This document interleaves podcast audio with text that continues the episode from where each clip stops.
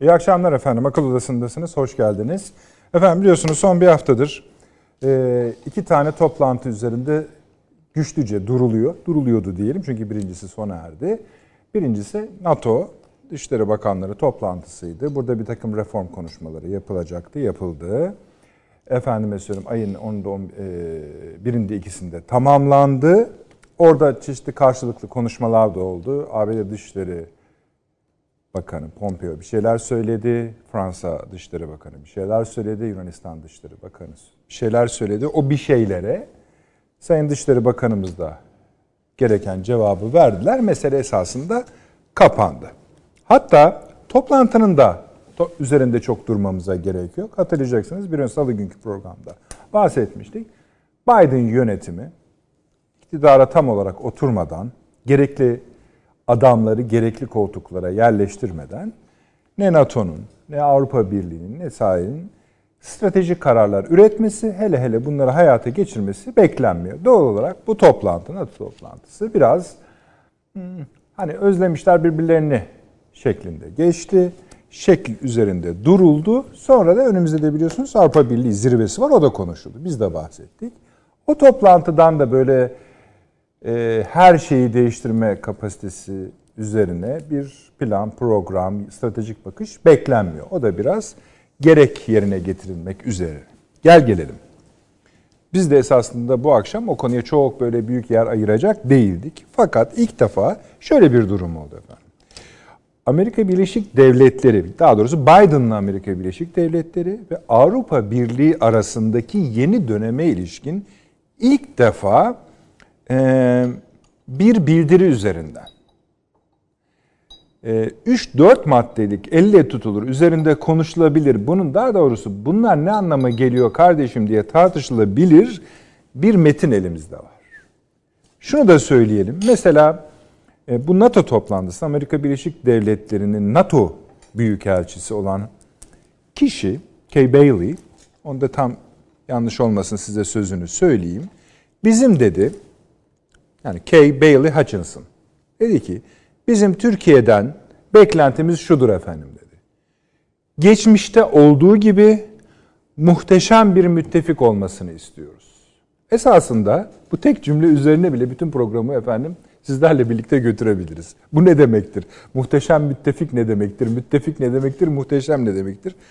Geçmişte olduğu gibi ne demektir? Bu günümüzdeki halimiz nedir? Üzerinden yürütebilir. O cepte dururuz.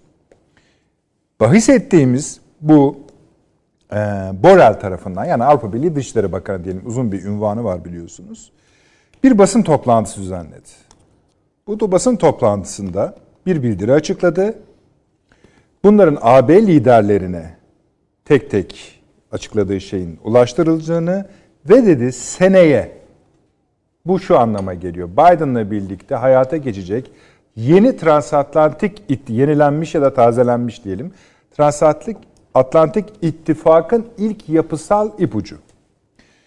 Küresel değişim için yeni bir Avrupa Birliği, Amerika Birleşik Devletleri gündemi başlıklı bildiri Geliyor, geliyor efendim. Arada şöyle dedi yalnız Borel, onu da ekleyelim. Amerika Birleşik Devletleri sıklıkla bizi yani AB'yi daha fazla sorumluluk alma konusunda çağrıda bulunuyor bize. Biz de de hazırız şimdi. O sorumluluğu almaya hazırız. Onu da konuşacağız. Biz dedi AB ve ABD güçlü birer küresel ortak olmalı. İlişkiler NATO'yu tamamlar nitelikte olmanı yani AB, ABD artın NATO'ya geldi iş. Kurallara dayalı küresel düzeni ve çok taraflılığı tekrar yüceltmeliyiz dedi. Bunlar aslında Amerikalı'nın tarafları. Ve böylece o dört maddeye, kısa maddeye doğru ilk okunduğunda hakikaten bu kadar güçlü mü dedirten maddeye doğru ulaştı. Dört temel alanda işbirliği yapmalıyız dedi. Birincisini de e, Covid-19'dur dedi. Bununla ilgili yapmalıyız dedi. Anladık peki. İki, küresel değişime karşı dünyanın korunması. Şimdi bu o kadar kalıplı bir cümle ki bunun altı nasıl doldurulacak bilmiyoruz. Ya bu ne demektir onu da tam bilmiyoruz. Deneyeceğiz bu akşam anlamayı. İki, teknoloji ve ticaret standartlarının belirlenmesi. İşte bu da çok önemli bir mesele. teknoloji ve standartlarını, teknoloji ve ticaret standartlarını herkesi bağlayan bir şey bu. Çin dahil. Daha demokratik ve güvenli bir dünya için birlikte çalışma. Eh güzel. Şimdi bunları zaten harmanladığınızda ortaya çıkan terkip çok zehirli de olabilir. Bize uyar ya da uymaz bilmiyoruz. Pek az kişi bunun e, rehabilite edilece, edebileceğine inanıyor. Ve biz de bu akşam ana konumuz olarak buradan bir kerteriz noktası oluşturmayı ve buradan dünya politikaları hakkında ilerlemeyi düşünüyoruz. Başka konularımız var mı? Elbette var. İran konuşmak zorundayız. İsrail konuşmak zorundayız. Geçen program biliyorsunuz. Daha ağzımızdan laf çıkarken hükümet düşüyordu. Düştü de hatta. Pandemi konuşmak zorundayız. Evet efendim bu aşı meselesi şu bu şu anda bizim canımızı en çok sıkan mesele ama İtalya, İngiltere, Fransa gibi ülkelerdeki rakamlar artık yani İtalya bu akşam bin rakamına ulaştı. 993'tü günlük. İnanılmaz. Buna da bir bakacağız. Bu aşı kavgaları, sahil kavgalar. 993 ölü. Evet. Tabii doğru söylüyorsunuz. Ee, Allah bilir şey kaç? İngiltere 600. Felaket. Şimdi e, bir de şunu da bu akşam biraz hani üzerindeki tozu almak istiyoruz. Türkiye'de birçok bilim insanı, üniversite bu Covid-19'da mücadele ilişkin yeni ürünlerden bahsediyor. Bunlara tam ilgi gösteriliyor mu? Onu biraz merak ediyoruz. Ama merak ediyoruz. Ne olduğunu da tam bilmiyoruz. Çünkü e, neyse geri gelince konuşalım evet. Avni abi. Sizin söyleyecekleriniz evet. olduğunu biliyorum. Sayın Avni Özgürer burada. Avni abi hoş geldiniz. Hoş geldiniz. Profesör Doktor Seyman Seyfi Hocam burada İstanbul Ticaret Üniversitesi öğretim üyesi. Hocam hoş Sağ geldiniz. Hoş Ve Ankara'da tabii elbette Profesör Doktor Taşansu Türker hocam var. Hocam hoş geldiniz. Yalnız e, kazağınız çok güzelmiş rengi. Öyle söyleyeyim. Güle güle kullanın. İyi durdu ekranda yani. Teşekkür ederim. Peki. Sağ olun. Arne abi. Evet. Yani aşı istediğiniz aşı şey e, Covid-19 meselesini istediğiniz zaman yine evet. konuşuruz ama istersen bu şeyden bir girelim başımıza gelecekler konusundan. Ya da hayra bir şey tabii. Eh tabii doğru. Ee, yani aslında Türkiye şu anda iç siyasi şeylerle biraz işte bu Biden dönemine kadar idare, idare. ediyor filan. Ama herhalde şu bir tarih önümüzde yakın şey koymak icap ederse ayın 10'unda yani Avrupa Birliği zirvesinden bir gün önce e, Türkiye'nin adli, reform programı açıklanacak. Evet, güzel. O gün açıklanacağına dair Sayın Cumhurbaşkanı da filan hepsine sözleri var. Ben bunun e, bir takım yansımalarının tabi içeriğini bilmiyoruz şu anda. Artıları olabilir, eksileri olabilir, birileri tatmin etmeyebilir, birilerini filan filan. Ama e, yani ben içi boş bir paket değil bu. Tahminimi söylüyorum. Hı hı. İçi boş değil. Birçok kişinin AK Parti yani yeniden bir açılım mı filan diyebileceği yani bir paket geliyor. Açılım derken hep böyle Kürt meselesiyle evet, hani bağlantılı ben. düşünülüyor. Ben bunu kastetmiyorum. Yani insan hakları meseleleri var. İşte adil yargılanma meseleleri var. Yani yargıya ilişkin şikayetler ve itirazlardan kaynaklanıyor söylediklerim. Bunun içini doldurmaya uğraşıyor şu anda Cumhurbaşkanımızın etrafında kümelenen bir kadro. Muhtemelen işte Mehmet Uçumlar falan da çalışıyordur. Yani ana çizgilerinin çok belli olduğunu biliyoruz ama hani Evet, ana hatları bunlar. Gibi. Yani ama tabii e, bazen hani Bülent Arınç'ın yaptığı gibi vur deyince öldürmek de var. Onlar olmayacak yani. O tür şeyler değil. Ama içi boşta değil dediğim gibi. Ee, bunun önemli olduğunu ve bizim e, Biden dönemini e, Biden görevine başlayışına kadar ki olan süreyi Avrupa Birliği ile ilişkimizi ne kadar etkiler falan onu bir tarafa koyuyorum. Çünkü e, Avrupa Birliği bu zirvede de e, bizden bir gün ondan bir gün önce alınan bir takım işte veya telaffuz edilen bir takım şeylerle amel edeceğini zannetmiyorum. Yani kafalarında bir takım Söylediler şeyler zaten. var, varsa var onları yapacaklar zaten. Ne yapacaklarsa. Ee, ama Türkiye'nin önümüz önünü, önü görmesi günlük- için günlük açıklamalara bakmayacağız yani. Evet. Öyle zaten yani. Türkiye'nin 2023 vizyonu yani 2023'e Türkiye'yi taşıyacak olan vizyonun ana hatları konulacak ortaya. Burada siyasi reformlar da olabilir. Yani evet biz bir takım yargı şu bu filan bekliyoruz ama işte bu mesela AK Parti kongresine doğru çünkü bir tek ayın 10'unda bunların hepsi açıklanacak ve bitecek. Hayır böyle bir şey de yok. Peyder bir takım başka dalgalarda gelir. Başka çalışmalar da zaten yapılıyor AK Parti Genel Merkezi'nde. Ee, Hayati Yazıcı Bey'in başkanlığında filan yapılan başka çalışmalar da var. Yani sadece muhalefetten gelen eleştiriler dahil ne varsa hepsine bakarak bir başka e, nerede ne tür rota düzeltmeleri, e, indirmeler, kaldırmalar yani yapılıyor, onlar yapılacak. Onların belirleneceği bir döneme giriyoruz. E, ve bu AK Parti'nin büyük kongresine kadar bu işler taşınır ve bitirilir hani zaman zaman bir takım e, değişiklikler şunlar bunlardan falan AK Parti'de belki yani e, AK Parti açısından hükümet açısından bakıldığında bir takım kadro yenilemeleri falan da dahil yani bunlara. Hepsi bir süreç içinde. Yani bir gün içinde o şey yapılacak, alınacak, bitirilecek, ta, tamamlanacak kararlar değil. Bir süreç içerisinde üniversitelerden tutun. Çünkü bir yığın şikayetler var. İşte YÖK'ten, sınav sistemlerinden, şuradan buradan tutun bir yığın şey. Türkiye'de hani devlet sormuşlar neden, neler, nerem doğru ki demiş gibi düzeltilmesi gereken bunca senenin arkasından AK Parti'nin de noksanlık veyahut da sıkıntı olarak gördüğü işte ister siyasi partiler kanunu deyin, ister seçim kanunu deyin bir yığın noktada nelerde nasıl yaklaşılabileceğine ilişkin şeyler ortaya çıkacak. Bir 4-5 ay içinde, önümüzdeki 4 ay içinde falan diye düşünüyorum. İşte hani bu- bir tarafı bu. Tamam. Olayın. Ama bir başka tarafı beklemeyecek olan taraf, nitekim mesela Amerika'dan Türkiye'ye işte İbrahim Kalın Bey'le görüşmeye geldi değil mi? Tabii tabii.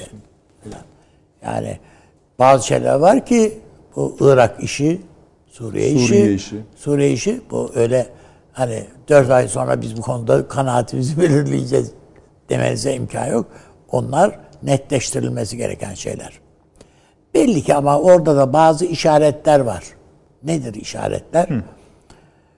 Ee, bu PKK'yı Amerika gözden çıkardı. Açık yani. Kuruyorsun bu cümleyi yani. Tabii tabii ben söyle rahat söyleyebilirim. PKK'yı gözden çıkardı demek bu böyle e, zaten terör örgütü diye listede var zaten adam. Ama bu acaba birincisi bunların bu, nitekim Sincar'dan falan temizleyeceğiz. Tamam, Nasıl o konu önemli konu. filan. E, şimdi e, öyle de biz bu adamlar bu, bu adamlar 35 senedir ortada kavga veren kendilerince mücadele içerisinde olan ve eli, elleri silahlı adamlar. Bu adamlar ne olacak bunların durumu? Türkiye'yi ben e, özellikle Amerika'nın artık gözdesi belli oldu. PYD. Yani PKK değil, PKK'yı harcatmayacaklar sadece o kadar. Yani al diye bunu paketleyip bize teslim edecek değiller. Gözden çıkardı ama al bunu sen bu- bunu temizle hakkından gel diye bize teslim etmeyecekler. Abi hem ya Ali ya ve ne fark ediyor? Hayır işte ama şöyle. PD'yi sana bize kabul ettirmek. Amerika'nın kavgası bu. PD'yi kabul ettirmeye Sen çalışıyor. Sincar'ı buraya oturtuyor musun? Sincar'ı da oturtturuyorum tabiatıyla. Çünkü o bir geçiş şeyi.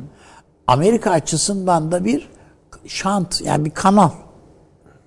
O e, hem Suriye'ye geçişi sağlayacak hem Irak'a geçişi sağlayacak bir şey.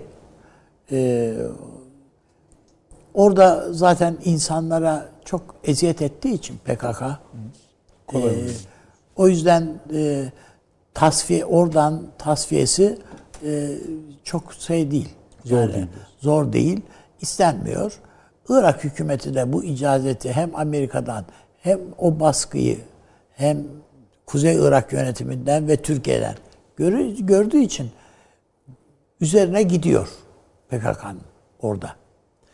Şimdi zaten böyle ellerinde PKK bayraklarıyla Sincar'ı terk ediyorlar. Böyle şey olur mu ya? Merazimle filan yani.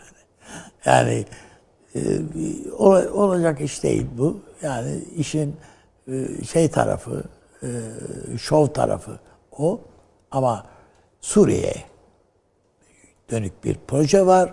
O Suriye projesinin altında da arkadaş biz işte 60 bin kişilik bir ordu veya bir güç var. Buna bunu e, bunun dayandığı buna dayanan bir devletimsi bir yapı. Ne yapıp ne edip Ankara'yı buna ikna etmek. Amerika'nın hedefi bu. Ederler ederler. ederler. Anladım. O ayrı mesele. Ama hedefleri bu. Efendim bu mesela Cerablus'ta patlayan bombalar bilmem neler baktığında yani değil mi bu e, can şeydi yani e, sivil ölümler filan da şey geldi. E, önümüzdeki dönemde İdlib işi bir kez daha ısınacak. Bir kez daha Rusya ile Ankara masaya daha kararlı bir şekilde oturacak. Yani ne yapıyoruz arkadaş? Ne yapıyoruz? Ne ne diyorsun? O, yani bize burada evet deyip orada çelme takmak yok. Çünkü artık son düzlüğe geldik. Burada. Neden yanasın, neye karşısın? Bu. Ankara e, ile Rusya arasında bu konuda daha e, açık e, bir netleşmiş bir sürece sürecin gerçekleşeceğini düşünüyorum ben. Ve Rusya Ankara ile birlikte hareket etmeyi herhalde tercih edecektir. Öyle gözüküyor. Bir de şunu anlamadım Görünen. abi. Şimdi mesela PKK gözden çıkarıldı. Güzel. Gözden çıkar derken Anladım, yani anladım, anladım. yani adamları ya ama elletmiyorlar. Yani al bunları yani Öcalan'ı be- sana teslim ettik. bizim- Bunu bunu da alın. Ha, Anladım. bu değil. Belli kısım daha önemli senin dediğin. Şöyle bu bu örgütün en önemli elemanları yani e, yani sadece e, Cemil Bayık'la e, Karayılan değil en önemli elemanları İran'a dahil her yere mektuplar yazıyorlar. Arkadaş bizi bizi şey yapmayın. Bizi boşlamayın. Terk etmeyin diye. Onun için yani e, bu ve 3 yıldan 3 yıl aradan sonra ilk defa bu açıklamalar yapılıyor. Ama öbür taraftan PYD'de de bir sessizlik var. İşte ben, yani şu, şu önemli abi. Yani benim anlayamadığım o. Şimdi geldi Amerikalılar. "Tamam, PYD konusunda böyle böyle bunu nasıl yapalım edelim şöyle yapalım dediler. Evet. Bunu kim yutar ki? Bunu kimsenin yuttuğundan değil. Mesela Ankara'ya daha önceden de gelen teklif buydu. Hatırlıyorsanız Tabii, tabii. dediler yani bu PD'ye biz o kadar hakimiz ki istiyorsanız PKK'ya vur PKK'yı bunlara vurduralım dediler. seviyede bile, o seviyede derecede. Hakimiz dediler. O öyle olmadığını Ankara biliyor tabii. Bu bir palavradan ibaret olduğunu biliyor yani. O kadar da şey Uzun değil bu değil işler. Ha, uzun boylu değil. Ama şu diyor adam diyor ki sizin bir heyet bunların içinden evet bunlar seçmeyi siz yapın. Bu PKK'lı bunu istemeyiz gibilerden. Yani bu bizim güvenlik birimlerimiz çünkü Milli İstihbarat Teşkilatı'nın elinde neredeyse isim listesi bile var yani bu PYD'nin. Tam yani kadro. İsim listesi bile var. Onun için zaten bir takım operasyonlarda e, vurulan, kırılanın derhal nerede ne görev yaptığı, nerede ne yaptığı hemen anında açıklanıyor. Dikkat ederseniz. O yüzden isterseniz bu yani şunları dışlayalım diye siz belirleyin yani. Beraber belirleyin. de dahil Ankara'nın kabul edebileceği bir yumuşatma. Yani bir soft bir şey Anladım. oluşturalım. Nasıl yapalım? ne diyorsanız öyle yapalım gibi. Ee, Yani o derece yani şu peki olur mu? Amerika Anladığım şu diyor ki arkadaş ben buraya bir milyon silah yığdım. Bu adamlara. Yani az buz bir şey değil. Yani kamyonlar dolusu, tırlar dolusu s- hafif dolu. silah, ağır silahlar, şunlar bunlar. Ne yapacağız yani bu? Ben bunu şu amaçla yaptım. Ve bu ve geleceğin bir Suriye'si var. Sen işgal mi edeceksin Suriye'yi? Hayır. Yok tamam. Sen şu kuzeydeki varlığını senin şey yapmayalım, elleşmeyelim. 30 kilometre demiyor muydun veya bu güvenli bölge? Tamam biz bunları garanti edelim. Aşağıda da biz şöyle bir koridor istiyoruz. Kordon istiyoruz. Bu Akdeniz'e ulaşmıyor zaten. Şöyle bir kordon istiyoruz. Bu bizim için önemli. Şundan önemli, bundan önemli. Bunun gerekirse şey ne, yani içini dolduracak şeyi, mekanizmayı birlikte de konuşabiliriz. Bunu derler demezler, bunu söylemiyorum ama yani Ankara'yı altından girip üstünden çıkıp PD'ye ikna etmeye, tav etmeye çalışıyorlar. Adını adını değiştirerek değil. Çünkü artık bu oyun şey oldu, koktu. Peki. Yani adını değiştirerek e, alfabede sınır yok yani ne olacak? E, Türkiye bunları yemiyor zaten. Ama böyle bir uzlaş nerede Türkiye'yi ikna ederler? O belli olmaz. Ederler mi? O da belli olmaz. Ankara e, ama bu işin bir diplomasi boyutu var. E, Amerika ile ilişkilerimiz bizim sadece Suriye'den ibaret değil yani. Başkaca alanlarda da Amerika, Libya'da da bizim o ilişkiye ihtiyacımız var. Ee, en azından işte Birleşik Arap Emirlikleri ile ilgili şeyi Libya konusunda Amerika'dan gelen açıklama Türkiye'yi şöyle ha iyi dediği bir noktaya ayrı geldi. kalem açalım bu akşam çünkü biraz o, o, o sıkışıyor gibi gözüküyor Birleşik Arap Emirlikleri. Arap Emirlikleri. Tabii doğru. Yani hem Suudi Arabistan yüzünden hem bahsettiğiniz Pentagon raporu yüzünden hem işte görüştüler falan filan. Katar. Suudi Arabistan Katar şeyi Evet. kaldırmaya çalışıyor. Ee, ambargoyu diyelim. Kuşatmayı kaldırmaya çalışıyor Suudi Arabistan. Ve Su, Suudi Arabistan Ankara'yla da ilişkilerini Tabii. Onu ayrı bir konuşalım. filan. Evet. Peki Süleyman Hocam buradan da gelebiliriz. Konuştuğumuz konular üzerinden de bağlarsanız ana konumuza gelebiliriz. Ama ben hala e, şimdi dinliyorum dinliyorum mesela Avni Bey'in söylediklerinde büyük doğruluklar var. Son ne aşama ne yani? Ne diye yani eğer şunu diyeceklerse bize PYD'yi kardeşim öyle bir hale getireceğiz ki PKK falan zaten kalmadı. İçeride siz bitirdiniz. Dışarıda Irak'ta işte atıyorlar sincar mincar. E, İran'da kımıldayamaz o açıdan. Öyle bir tırnak içinde söyleyeyim hadım edeceğiz ki artık o terörist, teröristliği de kalmıyor.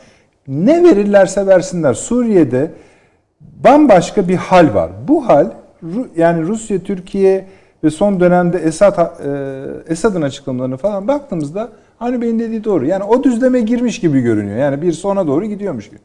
Bunu burada şimdiden artık hani yaralı bırakmamak iyi değil mi? Yoksa Biden'lı bir dönemde mi bunları konuşmak zorunda kalacağız? Zaten kaçınılmaz bir şey. Zaten ondan konuşacağız canım. Kimle konuşacağız ki? Ha, yani Şu Şöyle anda siz- Amerika bize bir söz verse, söz söylese verilecek hiçbir mutabakatın geçerliği yok yani. eyvallah. Şu an zaten kimse o mutabakata açıdan girmez. söylemedim ben. Biden ve ondan önceki daha doğrusu ondan önceki de değil. Obama yönetiminin bu bölgede bir PKK'ya ilişkin perspektifi vardı, pratiği vardı. Bu pratiğin şimdi de devam edeceğini varsayarak sordum. Eğer devam edecek ise Avni Bey'in saydıkları bir şekilde önümüze gelecek demektir. Yani bunlar olacak. Tamam, ben o tamamen halde- katılıyorum. o halde- Tabii şimdi Türkiye Cumhuriyeti Devleti'nin bunu karşılama durumu ne olacak yani? Yani buna evet mi diyecek? Hocam Ona mesela şey diyor diyecek? ki onları Ba- bilemiyorum Barz- ama bu Barzani önümüze di- konacak. Bu çok açık. Barzani diyor ki hocam dünyada kölelik dönemi bitti Ama ba- PKK'da devam ediyor diyor. Filan. Tabii şimdi yani bu PKK'yı bu manada ben tamamen katılıyorum. Ekleyeceğim hiçbir şey yok. Ekleyebileceğim şey şu olabilir. Bu sadece Amerika önümüzden tarafından önümüze konmayacak. Bu aynı zamanda Rusya tarafından da sahip çıkılabilecek olan bir plan. Ha, işte saadet tarafı burası bence. Tabii. Yani çünkü O zaman işin rengi değişir. yani şimdi burada Suriye'nin e, önümüzdeki yıllardaki siyasal yapısı ne olacak gibi çok esaslı bir problem Doğru, var bir doğru kere. hocam. Yani biz şunu bekliyoruz tabii Türkiye olarak. Suriye üniter kalacak. Şimdi üniter demek iki farklı noktaya çekilebilecek bir şey. Yani Sovyetler Birliği dersiniz de o bir birliktir ama onun içinde bir sürü başka birlikler Yani o vardır. birlik lafı içinde bir sürü Yani bu tabii biz ondan daha kesin bir şey bekliyoruz. Yani merkeziyetçi yapısının devam etmesini bekliyoruz. Ama bu olacak mı? Bunun olma ihtimalinin bir hayli zayıfladığını görüyorum artık ben. Yani burada da Rusların ve Amerikalıların aşağı yukarı aynı noktalarda düşündüklerini ya işte o zaman tabii ki PYD'nin geleceği tartışma konusu olur. biz yani onlara ne? Yani Ruslara ne mesela? Ruslara ne oldu mu? Ruslar Yani o bölgenin terk edilmesini Esad yönetimi istiyor mu? Yani şeyin varlık gösterdiği. Ya şimdi bunun mühendisliği nasıl yapılır Hayır, onu bilmiyorum. Yani bu bu bir mühendislik bir şey. Ama perspektif açısından koyduğumuz zaman Amerika'nın perspektifiyle çünkü orası Amerika Birleşik Devletleri'dir. Öteki tarafta Rusya Federasyonu'dur. Yani zaten bunların siyasal kültürel geleneklerinde bu gayet Federasyon, normal federatif bir şey yapı var yani. yani, tabii normal. tabii. Yani birliği sağlamanın yolu bu. Halbuki Türk siyasal kültüründe başka bir şey var. Yani biz pek yerel e, unsurlar üzerinden sağlanan bu birliği kabul etmeyiz. Biz önce birliği birlik olarak koyarız ve herkesin buna dahil olmasını isteriz. Bu bizim bakışımızdır. Bu Fransa'nın bakışıdır mesela. Siyasal, kültürel manada. Yani daha Avrupa kokan bir iş. Bizim e, birlik anlayışımız itibariyle. Ama Rusya böyle değil. Amerika Birleşik Devletleri böyle değil. Almanya da böyle değil. Almanya'da federal yapılar var biliyorsunuz. Dolayısıyla Hocam, bunları ne olur anlatın bize de ben bakın. Avni Bey dedim ki Sincar'ı buna dahil ediyor musunuz dedim. Ediyorum dedi. Tamam. Yani şu mu? Bağdat'la konuşuluyor. Erbil'le konuşuluyor. İkisi bir araya geliyorlar. Geliyorlar PKK, YPG her ne karın aldıysa diyor ki çekin gidin buradan kardeşim. ama işte fark Ve koyuyorlar. adamlar orada. çekip gidiyor. Ama çıkıyorlar. nereye gidiyor söylüyor Ha, yani. o da Suriye tabii. Tamam. Hani o mesele tamam. değil. Ama bu konuşmaların hepsini siz Suriye'ye oturtuyor musunuz dedim. Oturtuyorum dedi. Oturtuyor tabii canım. E işte o zaman ama burada bir gariplik ortaya çıkıyor. Bu beni ikna etmiyor. Ne Avni Bey'in söyledikleri ne sizin söyledikleriniz. Yani ne, nasıl bir Şöyle gariplik oluyor? hani siz bir üst siyasi tarifte bulunuyorsunuz. Ama sahada bunun nasıl olacağına ilişkin benim hiçbir Ama fikrim yok. şimdi daha erken bu. Yani benim şu an bunun bütün ayrıntılarıyla konuşulup kotarıldığını ben hiç zannetmiyorum. Peki ama, ama mesela Esad yönetiminin istediğini düşünüyor musunuz? böyle? Esad yönetiminin istemesiyle değil, ilgisi istememesi hiç önemli Rusya değil. konusunda da diyorsunuz ki Rusya buna yatar. neden? Yatar çünkü Esad ya da onun desteklediği bir iktidarda bütünlüklü bir Suriye daha çok işine gelmez mi? hayır Esad'ı dinlemez ki burada. Önemli olan oradaki kazanımlarıdır. Şimdi Rusya neye bakıyor orada? Levant bölgesinde benim Tabii üslerim var mı? üstünü korumak. Oradaki Nusayri e, topluluğu işte Esad üzerinden temsil ediliyor. Bunun e, varlığı güvence altına alınıyor mu? Alınıyor. E tamam. Yani işte belli bölgelerde de diyelim ki şeylerin oluşması bir takım böyle kültürel muhtariyetlerden başlayabilir de yani özerkliklerden filan böyle bir federal bunun mühendisliği bilmiyorum nasıl konuşuluyorlar, nasıl tartışıyorlar ama hazırlıkların bu yolda olduğunu biliyorum. Anayasa çalışmalarından biliyoruz. Esad'ın tabii ki böyle gön- gönüllü bir şekilde bunu desteklemeyeceğini biliyorum ben. Aşağı yukarı kestirebiliyorum. Yani o bir partitokrat. O, o- o bir otokrat yani ister ki her bir zerresi o coğrafyanın kendisine tabi kalsın. Ama bunu bunu yapabilecekler, bunu yapamayacaklar. Bir kere Suriye'de Pandora'nın kutusu hakikaten açıldı. Ha şunlar gündeme gelecektir bakın. petrol bölgelerindeki PKK e, hakimiyeti. Şu an çünkü Rakka'nın bekçiliğini falan yapıyorlar. Bunlar tartışılır. Yok işte diyelim ki Fırat'ın doğusu mu batısı mı, Münbiç burada olacak mı olmayacak mı bunlar tartışılır. Ama Türkiye'nin tezini bu manada sahiplenebilecek, Türkiye kadar sahiplenebilecek kim var sorusu. Burada bir eksilme görüyorum ben. Yani Rusya üzerinden görüyorum zaten. Yani Rusya Türkiye'ye der ki gayet normal. Bak bende de işte var. İşte biz devam ettiriyoruz birliğimizi. Sen Suriye'nin birliğini istemiyor musun? E buyur işte Suriye birlik içinde. Adı Suriye Federal Devleti olabilir filan. Şimdi biz bunlardan dolayı tabii geleceğe dönük rezervler koyuyoruz. Çünkü e, bizim de bir Güneydoğu meselemiz var. Yani bunun istikrarının garantisi olacak. Bakalım bu yeni oluşum. Yani Türkiye burada nerede devreye girecek onu ben şimdiden kestiremiyorum. Çünkü siyaset yapımcısı değilim. Peki bunu konuşalım mı diyecek Türkiye? Bu pazarlıklarda oturup bence de bir de şöyle olsun diye bir tez mi geliştirecek? Değilse ben bunu prensip olarak reddediyorum. Orada P harfiyle başlayan bir şey olmayacak mı diyecek. Dese bunu acaba e, hangi zeminde ne kadar Yani irtifai yüksek yani biraz kuş bakışı baktığımızda tablo şöyle değil mi hocam? Karşı bir tez olarak söylemiyorum. Bu tehlikeli bir sonuçta bize götürebilir. Yani tehlikeden kastım şu. Nasıl bu kadar 40 yıldır yani mücadele yani onların savaştığı unsurlar, desteklenen unsurlar bir anda bu hale geldi? Bir, Türkiye içinde neredeyse temizlendiler. Yani, Türk- yani. Türkiye'nin terörle Evet. mücadelesinin başarısının en yüksek seviyesindeyiz. Yani hatta işleri bakın artık hani şey çentik atıyor. Bugün 314'tü şimdi 300 o seviyede. Irak keza işte Sincar olayı artık bunun başka bir ileri aşaması. Böylece bizim hani temizlenerek geliyor. Bir geri kal, kala kala bu kalıyor. Şimdi bu deni, yani bir yandan şundan mı şüphelenmemizi gerektiriyor? E Zaten burada bu işi yapacaklar. mı? Eğer öyleyse yani sahadaki pratiği tam kestirip kestirelim ya da kestirmeyelim. Bu burada bitirilmeli. Bu bir temenni değil. Zamanı da bunu gösteriyor bence.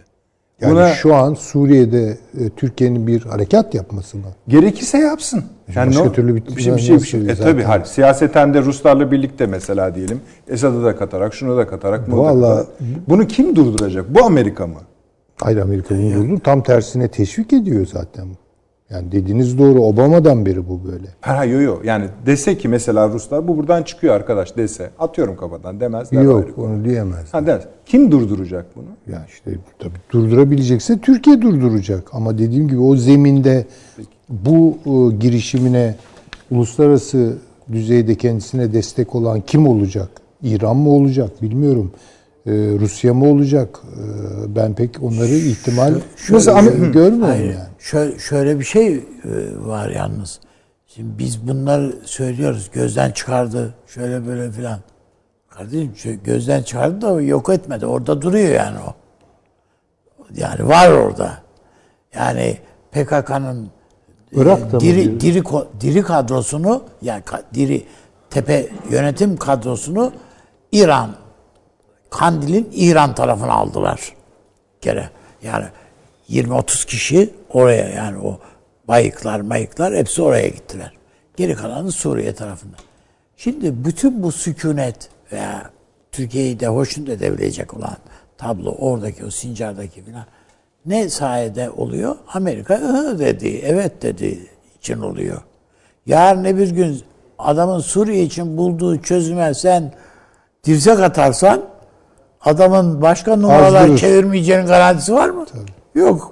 Hiçbir garantisi yok Hiç yani şüphem etmem yani ondan. bizim içimizde de oynayabilir bu numaraları. Yani bunların hiç garantileri yok yani. Onun için hani hep hocam da ben de Taşan Hoca da zaman zaman bizim paşamız da söylüyor ya bizim siyaset üretmemiz, seçenekler üretmemiz. Ne olduğu vakit ne olur? Buna bakmamız lazım. Süleyman Hocam kestim. Yok, mı? yani tamam. Taşans Hocamıza sorup şeye dönelim sonra. Taşans Hocam siz ne diyorsunuz bu konuda? Ee, Yani bu konuda e, şeye katılırım. Hani e, her şey netleşmiş durumda değil henüz. E, Ancak son Avni Bey'in söylediği, üstadın söylediği şey çok önemli. Yani bir senaryo çalışmaları gerçekten önemli bölgeye dair. Yani bu sadece Suriye ile de sınırlı değil. E, Aylardan beri belki yıllardan beri bunu söylüyoruz. E, Suriye ve Irak bütünleşik bir hat artık. E, Bunlar kaynaştı. Nasıl kaynaştı? Bir bataklık haline aldı. Yani e, bir bataklık kaynaşmışlığı var. İkisinde de ulus devlet yapılarından söz etmek çok zor. Şimdi bunun üstüne sadece bunlarla da kalmadığını da aklımızda tutmamız lazım. Lübnan'da yaşananları da e, şöyle birazcık aklımızdan geçirecek olursak ki Lübnan e, birazcık Suriye'nin mütemmim cüzü gibidir. E, Orada da e, ciddi anlamda bölünmeler var ülke içerisinde. Zaten hani bütünleşmiş bir ülke hiçbir zaman olamamıştı. Çok acıklı bir tarihi var oranın da ama yani bir bütünleştirdiğinizde hatta Ürdün'deki Filistinliler sorunuyla beraber de ele aldığınızda aslında Ürdün, Lübnan, Suriye ve Irak tamamında bir muğlaklaşmış e, sınır hatlarından e, ve her şeyin aslında e, mümkün olduğu bir dönemden bahsediyoruz. Şimdi bu acıklı bir şeydir. Şu anlamda acıklı bir şeydir. E, komşularımız için e, bizim yaşadığımız ayrıcalıkların yaşanmasını talep ederim ben, dilerim her zaman için. Yani komşum da benim kadar iyi yaşasın isterim ama e, ne yazık ki bu gerçekleşemiyor işte. Süleyman Hoca e, biraz önce söyledi. Ee, onu çok önemsiyorum. Hani bizim modelimiz cumhuriyet modeli. Yani vatandaşa inanan, e, bireyin adaletle, hukukla e, kendisini ifade edebildiği, kendisini gerçekleştirebildiği ve herhangi bir gettonun içine kapatılmadan kişi olarak yapabildiği e, bir idealden bahsediyoruz cumhuriyetten kastımız bu. Ancak şu an ortaya çıkan durum bu coğrafyada bunun gerçekleşemeyeceğini kabul ediyor olmamız gerekir. Bakın yani biz hani e, durumumuzda övünelim, e, komşularımız için de dileyelim ama e, dileğiniz var bir de gerçekleşebilecek olanlar var. Ne yazık ki bu coğrafyada böyle bir model gerçekleşemedi. Şimdi peki ne ihtimaller var? E, yani Amerika'nın kafasındaki bu Anglo-Amerikan modeldir aslında. E, bir şekilde e, cemaatler topluluğudur onlar için cemiyet. Yani şu ünlü Gemeinschaft, Gesellschaft ayrımı vardır ya, yani cemiyet yoktur ülkede. Yan yana gelmiş cemaatler vardır. Bunlar teritoryal sınırları belirlenmesine gerek yoktur ama e, yani adları vardır vesaire. Rusya açısından baktığımızda Rusya sınır da çizer. Onların da geleneği odur. E, Ama kendisi emperyal güç olduğu için o sınırı öyle bir çizer ki özgürlükler verdiğini söylerken çok da güzel yönetir. Çünkü işleri karıştırır e, özgürlük verdiğini söylerken. Mesela Kuzey Kafkasya'ya baktığınızda ne yapar? Der ki ben e, Kafkasya halklarına tanınma veriyorum. Sizi tanıyorum ben anayasada yeriniz var der. E, ama e, oraya ilkokula çocuğunu kimse o dilde göndermek istemez. Çünkü üniversite eğitimi koymaz. Kabartaycı üniversite eğitimi yok. Balkarca üniversite eğitimi yok. Birincisi bu. E, ikincisi pasaportunuzdan hiçbir zaman o etnik kökeninizi kaldıramazsınız. Yani sizi fişler aslında. Bakın bunların hepsi bir gettoya kapatmaktır. Ama üçüncüsü en büyük başarısı da odur. Türk kabartaylar, e, Türk e, Balkarlarla Adige kabartayları bir cumhuriyetin içerisinde birleştirir, kimliksizleştirir. E, Türk Karaçaylarla e, şeyleri nedir onun adı? E, Balkarları yan yana koyar, onları karıştırır. E, işte kabartayını, Karaçayını, Balkarını, Abzehini hepsini alt üst eder. E, ortaya anlamsız bir şey çıkar. Özne yaratmaz bunlardan. Şimdi Suriye'ye önereceği o yüzden hani e, kendisinin becerileriyle değil ama üslubuyla olan şey olacaktır. Yani kültürel otonomi vesairedir. E, Buna da hiç karşı çıkacağını zannetmiyorum Rusya'nın. Yani Amerika'nın böyle bir teklifle geldiğinde de Rusya'nın e, gayet de teşne olacağını düşünüyorum buna. E, Neden işine yarar? E çünkü Esad e, zaten e, onun kontrolünde. Neden olmasın? E, Daha da fazla Esad'ı sıkıştırabileceği, kendi elinde e, bir yapı olacağı e, kanaatindeyim Rusya'nın yaklaşımından. Amerika açısından ise PYD vazgeçilmez bir unsur haline aldı ki bence Türk-Amerikan ilişkilerindeki en ciddi sorun budur. Yani S-400, S-400'ler vesaire söyleniyor ama yani o ciddi anlamda şey e, benim gözümde. Amerika'nın PYD krizinden gözleri başka bir yere çekmek için e, ne denir zeytinyağı gibi su üstüne çıkmak denir ya başka bir e, dosya açıyor aslında Türkiye'yi sıkıştırmak adına e, kendi adına S-400'lerle yoksa asıl mevzu belli ki Suriye'nin ve Irak'ın geleceği ve hatta Lübnan'ın ve Ürdün'ün geleceğidir. Oradaki bu belirsizlik ortamında Trump'ın özellikle döneminde bir vakum oluştuğunu da tespit etmemiz lazım. Şimdi Rusya girdi Orta Doğu'da. Amerika geri adım attı. E, Türkiye'nin komşu bölgesi bu. Türkiye var. İsrail var. İsrail'in e, antitezi İran var. E bir de Suudi Arabistan var. E şimdi bu kontrolsüz bir ortam aslında. Şimdi farkındaysak eğer Amerika'nın geri geleceğini söylemesiyle beraber taşlar tamamen yerinden oynadı.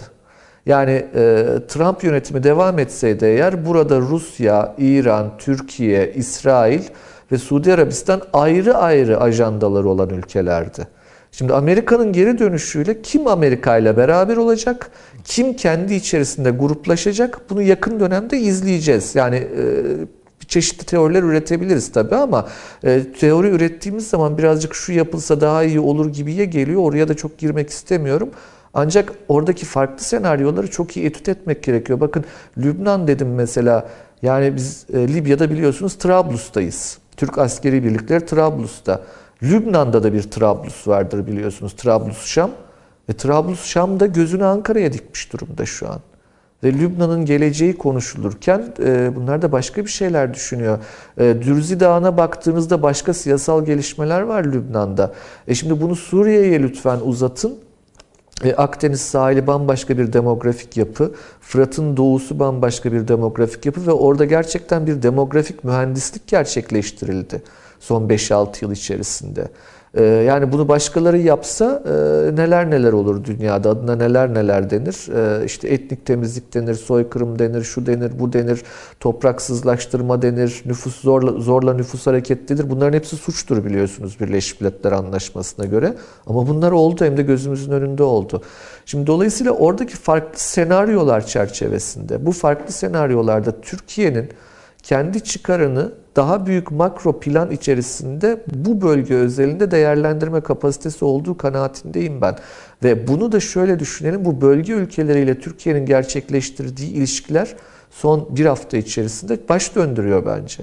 Yani şimdi bugün mesela Sayın Sayın onları. Cumhurbaşkanı'nın e, İran Devlet Başkanı'yla görüşmesi. Ruhani ile. Ee, yani çeşitli haberler var mesela işte İsrail ile temaslar olduğu söyleniyor vesaire. E, Mısır e, başka bir şey. İngiltere'nin bu bölgedeki e, hiç göze görünmeyen ama çok derinden ilerleyen ve çok etkili aktivizasyonu var. E, yani bütün bunlara baktığınızda e, yeni dengelerin kurulma aşamasında olduğunu söylemek mümkün ve herkes bir şekilde gelen geri gelen bir dev var Amerika. Ee, Bir onu kızdırmamaya çalışıyor herkes. İki gardını almaya çalışıyor. Üç kendi zararına olmamak kaydıyla onunla anlaşabilmenin yollarını arıyor. Şimdi bu herkes için geçerli. Şimdi zannediyorum bugün konuşma fırsatı bulacağız. İsrail mesela e, son derece önemli görüyorum ben İsrail'deki bu erken seçim tartışmalarını yani erken seçim ilanını artık E, Netanyahu'nun e, Amerika politikası ve bölge politikası ile Netanyahu'nun olmadığı bir İsrail taban tabana zıt iki ülkedir. Şimdi hangisi Türkiye'nin lehine? E bir düşünmekte fayda var bunları gerçekten. E, o anlamda hani e, sadece Nixon Çin'e gidebilirdi deniyor ya. Yani sadece Netanyahu e, Türkiye'ye gidebilirdi denir mi? Ya da e, İsrail'le normalizasyonu sadece Erdoğan sağlardı denilebilir mi? Vallahi bilmiyorum. Yani belki de mümkün ya da tersi. Yani bunu ama önümüzdeki dönem içerisinde göreceğiz. Suudi Arabistan'la gerçekleştirilen ilişkiler aynı şekilde. Bakın Prens mesela, e, yani Muhammed Bin Selman'a bakıyorsunuz. E, bambaşka bir telden çalıyor. E, ama bocalamış durumda. Ama krala baktığınızda kralın Türkiye ile yakınlaşma emareleri çok çok önemli bence. Aynı şekilde Katar'ın mesela blokajdan kurtulmaya başlaması. Şimdi Katar'la Suudi Arabistan arasında ne oldu da birdenbire Suudi Arabistan geri çekildi? Yani nasıl bir baskı yapıyordu Katar'a hatırlayalım lütfen. E, peki İran bu noktada nerede duruyor? Neden bugün Sayın Cumhurbaşkanı İran'la görüşmesinde Kafkaslardaki istikrarın korunmasının öneminin altını çizdi. Kimsenin müdahil olmaması konusunda uyardı acaba İran'ı. E, bu sorular önemlidir. E, ancak Suriye olayına baktığımızda Türkiye'nin e, hem Suriye'yi tek başına değerlendirmesi hem Irak'la beraber değerlendirmesi e, Rusya, İran, Suudi Arabistan, İsrail ilişkileri çerçevesinde değerlendirmesi ama eninde sonunda dönüp Amerika ve İngiltere ile ilişkileri çerçevesinde de değerlendirmesi gerektiği aşikar. E, zannediyorum bu zaten yapılıyor. Yani hareketlilikten e, bu görünüyor. E, bize de işte böyle e, analiz etmek kısmı e, düşüyor şu an itibariyle. E, çünkü dediğim gibi hani e, bu tam bir e, yeniden yapılanma, kartların yeniden karılması denir ya en basit ifadesiyle. E, öyle bir dönem e, ve bu dönemde hani e, zannediyorum bizlere düşen farklı alternatifleri olabildiğince sonucu ne oluru tartışmak. Yani e, mesela PKK konusunda e, acaba gerçekten Cemil Bayık'ın yazdığı mektup sıkışmışlıktan mıdır? E, yoksa bir kullanma, kullanılma isteğini gösterdiğine göre kullanılma ihtimalini mi görmüştür? Bunu bir sorgulamak lazım diye düşünüyorum ben. E, Sincar konusu çok önemli. Yani Kuzey Irak bölgesel yönetimi ile Bağdat'ın ortak hareket ettiğini biz son dönemde ne zaman gördük ki? Ne kadar büyük bir istisnai durum Sincar. E, oraya bakmak lazım. Orada Rusya'nın varlığına çok iyi bakmak lazım. E, Rosneft acaba ne diyor bu konuda mesela? Yani PKK'nın bölgeden çıkarılması konusunda. Zannediyorum bunlar önemli sorular ancak hani e, Türkiye açısından baktığımızda Türkiye'nin temel sorununun şu an hem Amerika ile hem de bölgesel olarak temel sorununun e, Suriye-Irak sınır hattı olduğunu e, tespit etmemiz lazım. Onu merkeze alarak e, onun dışındaki e, konularla da ilişkilendirerek izah etmek faydalı olacaktır diye düşünüyorum. Peki. Çok teşekkür ederim Taşans Hocam. Asıl konumuza geçeceğiz ama şöyle bir mesela şu intiba ediniyoruz yani mesela Sincar meselesi nasıl halledildi? Türkiye'nin burada bir katkısı olduğunu, güç uyguladığını biliyoruz ama sizin konuşmalarınızdan şunu da ediniyoruz biraz ya şüpheleniyoruz. Bilmiyorum Süleyman Hocam yanlış mı? Başka güçlerin de belki vaziyet etmiş olabileceği. Hakeza Katar konusunda da başka güçlerin etki etmiş olabileceği. Şu, ben şunu çok önemsedim bilmiyorum. Mesela e, diğer kriz konularını parlatarak PYD'de yaşanan, Amerika'nın PYD üzerinde yaşadığı sıkıntının telafi edilmesi. İşte o sıkıntı iyi ben de esasında biraz o şekilde ifade etmemekle birlikte bir orada bir sıkışmışlık halinin zaten bulunduğunu söylemeye çalışmıştım demin de. Neyse şimdi biraz daha bunları göreceğiz ama bütün bu sayılanlar sonuçta yine Amerikan politikasının e, iz düşümleri gibi gözüküyor. Hani o kadarına katılmıyorum Taşansı Hocam'ın söyledikleri içinde ama hani evet herkes yeni iktidarı bir pozisyon şöyle almaya şey çalışıyor var. ama Amerikalı'nın Amerika'nın yani bilmiyorum Taşans Hocam, e, Süleyman Hocam ne düşünür ama Amerika genelde dört işlemci bir ülke. Yani topluma çıkarma, çarpma, bölme. Bu kadar. Yani adam integral hesaplarına girdiğin vakit çuvallıyor. Yani orada Kürtlerden bir şey yapmayı denedi ama hangi Kürtler deyince dur bakalım ne demek hangisi yani de bunlar çeşit çeşit mi dediler. İkincisi bunların içine Araplar da katılmış. Onlar ayrı bir şey olsun denildi filan. Bütün bunlarla adam işin içine girince karşılaştı. Ve yaptık yani kafasında bir kurgu vardı onun. Ama yani e, şeyle yani e, Brezilyalıyla Meksikalı arasında bir fark görmediği gibi bakıyordu olaya. Yani e şimdi baktı ki Orta Doğu'da böyle değil. Yani sadece Suriye'de 16 etnik grup var ya. Kuzey Suriye'de. Yani Marmara ben şöyle söyleyeyim Harun abi. çık. Son 5 yıla yani yani zaten hani mesleğim boyunca bu terör olaylarıyla hep ilgilendik ama son 5 yıla özellikle baktığımda ne kadar çok mikro analiz yapılırsa o kadar hataya düşüldüğünü görüyorum. Ne zaman ki işte- büyük oyuncular ayaklarını basıyorlar sahaya o zaman şu şunlaymış, bu bundaymış hiçbirinin önemi kalmıyor. Ama şöyle bir şey Sahada var. yani gösteriyor bunlar- bunu işte. Ama bunların ortaya koydukları ve tutan tek bir proje yok.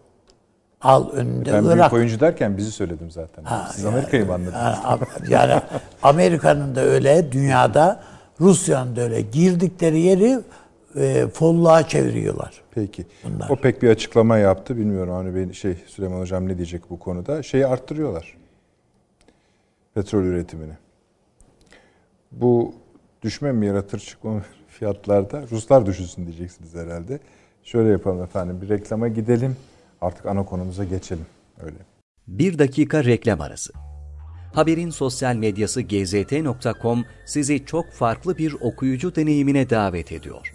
Merak ettiğiniz sorular yanıt buluyor, henüz duymadığınız şaşırtıcı konularsa karşınıza geliyor.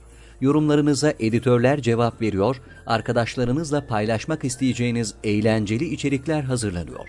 Sizler için kamera karşısına geçiliyor ve olaylar sıkmadan ve anlaşılır şekilde anlatılıyor. Özel infografikler, videoların yanı sıra burada sayamayacağımız sayıda farklı dergiler. Şimdi telefon ekranınızı daha da anlamlandırmak için sizi davet ediyoruz. GZT uygulamasına iOS ve Android marketlerden kolaylıkla erişebilir, pişman olmazsınız. Mutlaka indirin. Reklam arası sona erdi. Döndük efendim akıl odası devam ediyor. Süleyman Hocam tersten gidelim bu sefer. Buyurun. Ee, açılışta biliyorsunuz hem Avrupa Birliği hem ABD üzerinde yeni cümleler kurulmuş diyerek onları alıntılamıştık. Şöyle bir üzerinden tekrar bir konu konuşulduğu için izleyicilerimize hatırlatalım. Joseph Borrell'in ABD ile yaptığı vurgular vardı. Bir, e, Amerika Birleşik Devletleri NATO Büyükelçisi'nin yaptığı açıklama vardı bu NATO vesilesiyle. Biz dedi Türkiye'den beklentimiz şudur, eskisi gibi müthiş bir müttefik olmasını bekliyoruz. Ondan sonra Borrell açıklamalar yaptı. Dedi ki bizden Amerika sorumluluk bekliyor da artık hazırız. AB, ABD ve NATO hep birlikte hareket edelim. Küresel değişime karşı dünyanın korunmasında hareket edelim birlikte. Teknoloji ve ticaret standartlarının belirlenmesini birlikte yapalım. Daha demokratik ve güvenli bir dünya için de yine birlikte hareket edelim dedi ve dört madde bunun üzerine. Covid-19 bir tanesi de. Ee, hayırlı olsun diyorum size. Buyurunuz. Valla bu dört maddeye baktığımız zaman bunların hepsi aynı kapıya çıkıyor. Onu söyleyebilirim. Covid arz edeyim. Covid-19'la ortak mücadele. Şimdi şöyle mi düşünelim? Amerika Birleşik Devletleri ve Avrupa kurumları ve kuruluşları bir araya gelip bu mücadeleyi e, kendileriyle bayraklaştıracaklar. Hayır değil. Bu uluslararası uluslararası kurumlara ve kuruluşlara bir göndermedir. Yani Dünya Sağlık Örgütü'dür. işte bilemem buna benzer ajanlar neyse yani uluslararası çalışan ajanlar neyse buna. Çünkü Amerika'nın güçleriyle Avrupa'nın güçlerini bir araya getirmek meselesi değil ki bu. Bu hakikaten hakkı küresel ölçekte bir organizasyon yapmak yani bu bu aşı hangi laboratuvarda üretilecek, ne miktarda üretilecek, nasıl sevk e, edilecek, nasıl dağıt bu tamamen uluslararası ve hatta uluslararası bir mesele. Küresel değişime karşı dünyayı korumak. Yani böyle bir misyon hiçbir ulus devletin ajandasında yazmaz. Siz onları tespit taneleri gibi yan yana getirmek suretiyle de böyle bir misyona sinerji üretemezsiniz. Aslında Bu- cümle ilginç bir şey Süleyman Hocam. Küresel değişime karşı Tabii. dünyanın Ama korunması. Küresel tehlikelere karşı, Karşı. iklimdir, şudur, budur. Gene aynı kapıya çıkıyoruz. Tabii tabii tabii. Onda demesi yok ama dünyanın korunması. İşte tamam yani. Bizi bizi koruyacak. Tabii ki bu ulus devletlerin aritmetik toplamından doğacak, yan yana gelmesinden doğacak bir sinerjiyle başarılabilecek bir iş değildir. Ben de onu söylüyorum. Tamam, tamam. Dolayısıyla yani aynı kapıya çıkıyoruz. Gene uluslararası kurum ve kuruluşlara bir e, güzelleme, beklenti tazeleme e, veya bir e, ne diyelim sempati göndermesi var. Teknoloji ve ticaret standartlarını belirleyelim. Kim belirleyecek bunu? Dünya Ticaret Örgütü belirleyecek yani. Kim belirleyecek? Dünya Bankası bir şeyler söyleyecek, IMF bir şeyler söyleyecek vesaire. En üstte ama yine Amerika'dır, Batı'dır. Bu yani özü bu. Ama işte onların üstünde olmayacak onlar. Ben de onu diyorum. Yani Sizin daha... Hı. ha, bu tekrar o e, ifademe geri dönmek istiyorum. Sık sık kendi kendime atıfta bulunmayı sevmiyorum ama bazen yapmak zorunda kalabiliyorum. Biden'a oy verenler zannettiler ki Amerika'ya oy veriyorlar. Ama kafalarının bir tarafında da aslında bu dünya için verilmiş bir oydur fikri vardı. Ee, bu şu demektir. e, Çok fazla Amerika'ya Amerika için oy verilmedi. Ya da Biden'a oy veren yurttaşlar tepkisel oyları bir tarafa koyuyorum. Daha bilinçli sayabileceğim oylar. Yani bu aynı zamanda e, medeniyetin geleceğine dair verilmiş bir oydur gibi daha misyoner bir anlayışla sandıkların başına gittiler ve hakikaten patlama yaptılar. Yani sandıklar patladı. Bunu tabii sandıklar değil, posta kutuları da patladı bu ara. Neyse yani Amerikan sistemi bu bir şey demeyelim. Ee, Dolayısıyla bu Amerika Birleşik Devletleri artı Avrupa Birliği meselesi değil. Onları da aşan bir başka boyutu var. Yani uygarlığın geleceğinde ulus devletler 19. o- asırda olduğu gibi veya 20. asırda olduğu gibi birincil rol mü oynayacaklar? Değilse onların yerini bir şeyler mi alacak? Bence böyle trajik bir zorlama var bu işin içinde. Bütün bu e, sütunlara baktığımız zaman sizin dikkat çektiğiniz yani dört tane sütuna baktığımız adres belli oluyor. Yani biz Amerika ve Avrupa olarak güçlerimizi bir araya getirelim, bu meseleleri üstlenelim. Hayır değil. Tabii ki onlar da yer alacak ama onlardan daha fazla uluslararası kurumların devrini başlatmak veya medeniyete, siyasal e, tarihe veya siyasal kültürel tarihe bugüne kadar e, belki lafı edilmiş ama hayata geçmemiş bir şeyi kazandırmak. Mesele budur bence. Cari kuruluşlar da bunlar değil mi? Yine yani mesela şikayet edilen kuruluşların Tabii tabii. ihya yani. edilmesi, İhya edilmesi NATO'dur, işte. Birleşmiş NATO üzerinden olacak her şey bundan sonra. Dünya Sağlık Teşkilatı, Dünya Ticaret Örgütü ve onu besleyen başka Tamam. işte kuruluşlar var. Bilmem Davos'u var. Ee, bilmem buna benzer Bilderberg t- toplantıları var. Eminim bunun bir orkestrasyonu da kendi zihinlerinde yapılmıştır. Yani mesele bundan sonra ulusal devletler veya ulus devletler bile bir siyaset yapacaksa eğer bunu şöyle veya böyle uluslararası bir şeylere dayandırmak zorundalar. Halbuki Trump döneminde ön planda işte devletler vardı. Yani evet devletler vardı yani Amerika Birleşik Devletleri adına çıkıyordu. Öteki bilmem ne bileyim e, Rusya adına öteki diyordu ki bilmem işte Libya'dır, şurasıdır, burası neyse yani. Daha çok ulus devlet veya devlet ulus demeyi ben tercih ederim. Yani bu kavramlar üzerinden siyaseti, uluslararası siyaseti düşünüyorduk. Ve hakikaten uluslararası siyaset vardı. Yani beğenelim veya beğenmeyelim. Trump bütün bu uluslararası yapıları işlevsiz gördüğü için, karşısına aldığı için, hatta yer yer gücünün yettiği yerlerde etkinsiz bıraktığı için yani işte diyorduk ki devletlere kaldı her şey. Şimdi artık pek devletlere kalmayacak. Yani dolayısıyla bir uluslararası bir üst sistem oluşturulacak. Ama İkinci Dünya Savaşı'nın bittiği günlerdeki haleti ruhiye ile bundan çok pozitif şeyler beklemek gerekmiyor. Yani çok tartışılması lazım. Çünkü İkinci Dünya Savaşı'ndan sonra uluslararası bütün yapılar veya uluslararası bütün yapılar neticede dünya barışı hakikaten savaş iki adım gerimizde. Hala dumanları tütüyor. Evet. Dolayısıyla böyle bir iyimserliğe açık bir tarafı vardı. Bugün ben bunun pek böyle olacağını zannetmiyorum. Daha çıkar temelli bir şey olacak ve ulus devletleri veya devlet ulusları mahsedecek. Uluslararası normların tornasından geçmeyen devletlere, devlet uluslara yaşama hakkı verilmeyecek.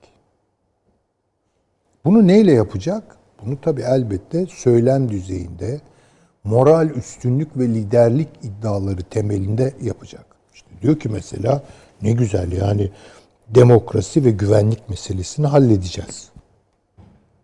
Ya şimdi yani evet demokrasi ve güvenlik meselesini eş anlamda eş anda halleden hem demokratik beklentileri diyelim ki bunu da fitilleyen özgürlüktür. Hem özgürlükleri hem de güvenliği eş anlı tatmin eden bir siyasal formülü buldularsa aşı gibi söylesinler yani bize. Böyle oluyor bu işler diyelim. Biz de tamam. Halbuki değil. Güvenlikten anladıklarımız nedir? Yani önümüzdeki 10 yılların güvenlik anlayışı siber güvenliktir. Doğru. Dijital kontroldür. Aynen öyle. E, bunun ne kadar tabii özgürlüklerle alakalı olduğunu e, doğrusu kestiremiyorum. Çünkü güvenliği evet arttıracaklar bu çok mümkün. E, daha da mümkün olacak. Belki kriminal tarih sona erecek. Yani adi vukuatlar seviyesinde ama özgürlükler konusunda bayağı bir tartışma olacak yani. Bu çapta bir girişime yürümek çok güçlü bir, güçlü bir siyasi oturmuşluk ve bir müstak e, istikbali kestirmemizi gerektiriyor. Yani eğer bu Amerikan yönetimiyle bunlar harekete geçecekse şu anda Biden yönetiminin 4 yıl sonrası bile meçhul. Ha şimdi bakın Ha, o, o da- o ha, ha. dediğiniz de konu, e, meselede ben de sizin gibi düşünüyorum. Yani Biden'ın önü açık değil. Kafasında bir proje var. Onu hatta iktidara getiren bir proje var. Onun içinde yer alıyor. Ha bunu hayata sorunsuz bir biçimde geçirebilecek mi yoksa başka şeyler mi olacak bunu bilmiyoruz. Ben daha çok kaos kokusu alıyorum bu işten. Ben de, ben de. Ha, bu işten kaos kokusu alıyorum. Ya bu başka şekilde sonuçlanabilir. Yani Amerika Birleşik Devletleri'nin devletler birliği olarak ayakta kalmasını bile zora Zor sokabilecek sokacak. meseleler çıkabilir ortaya.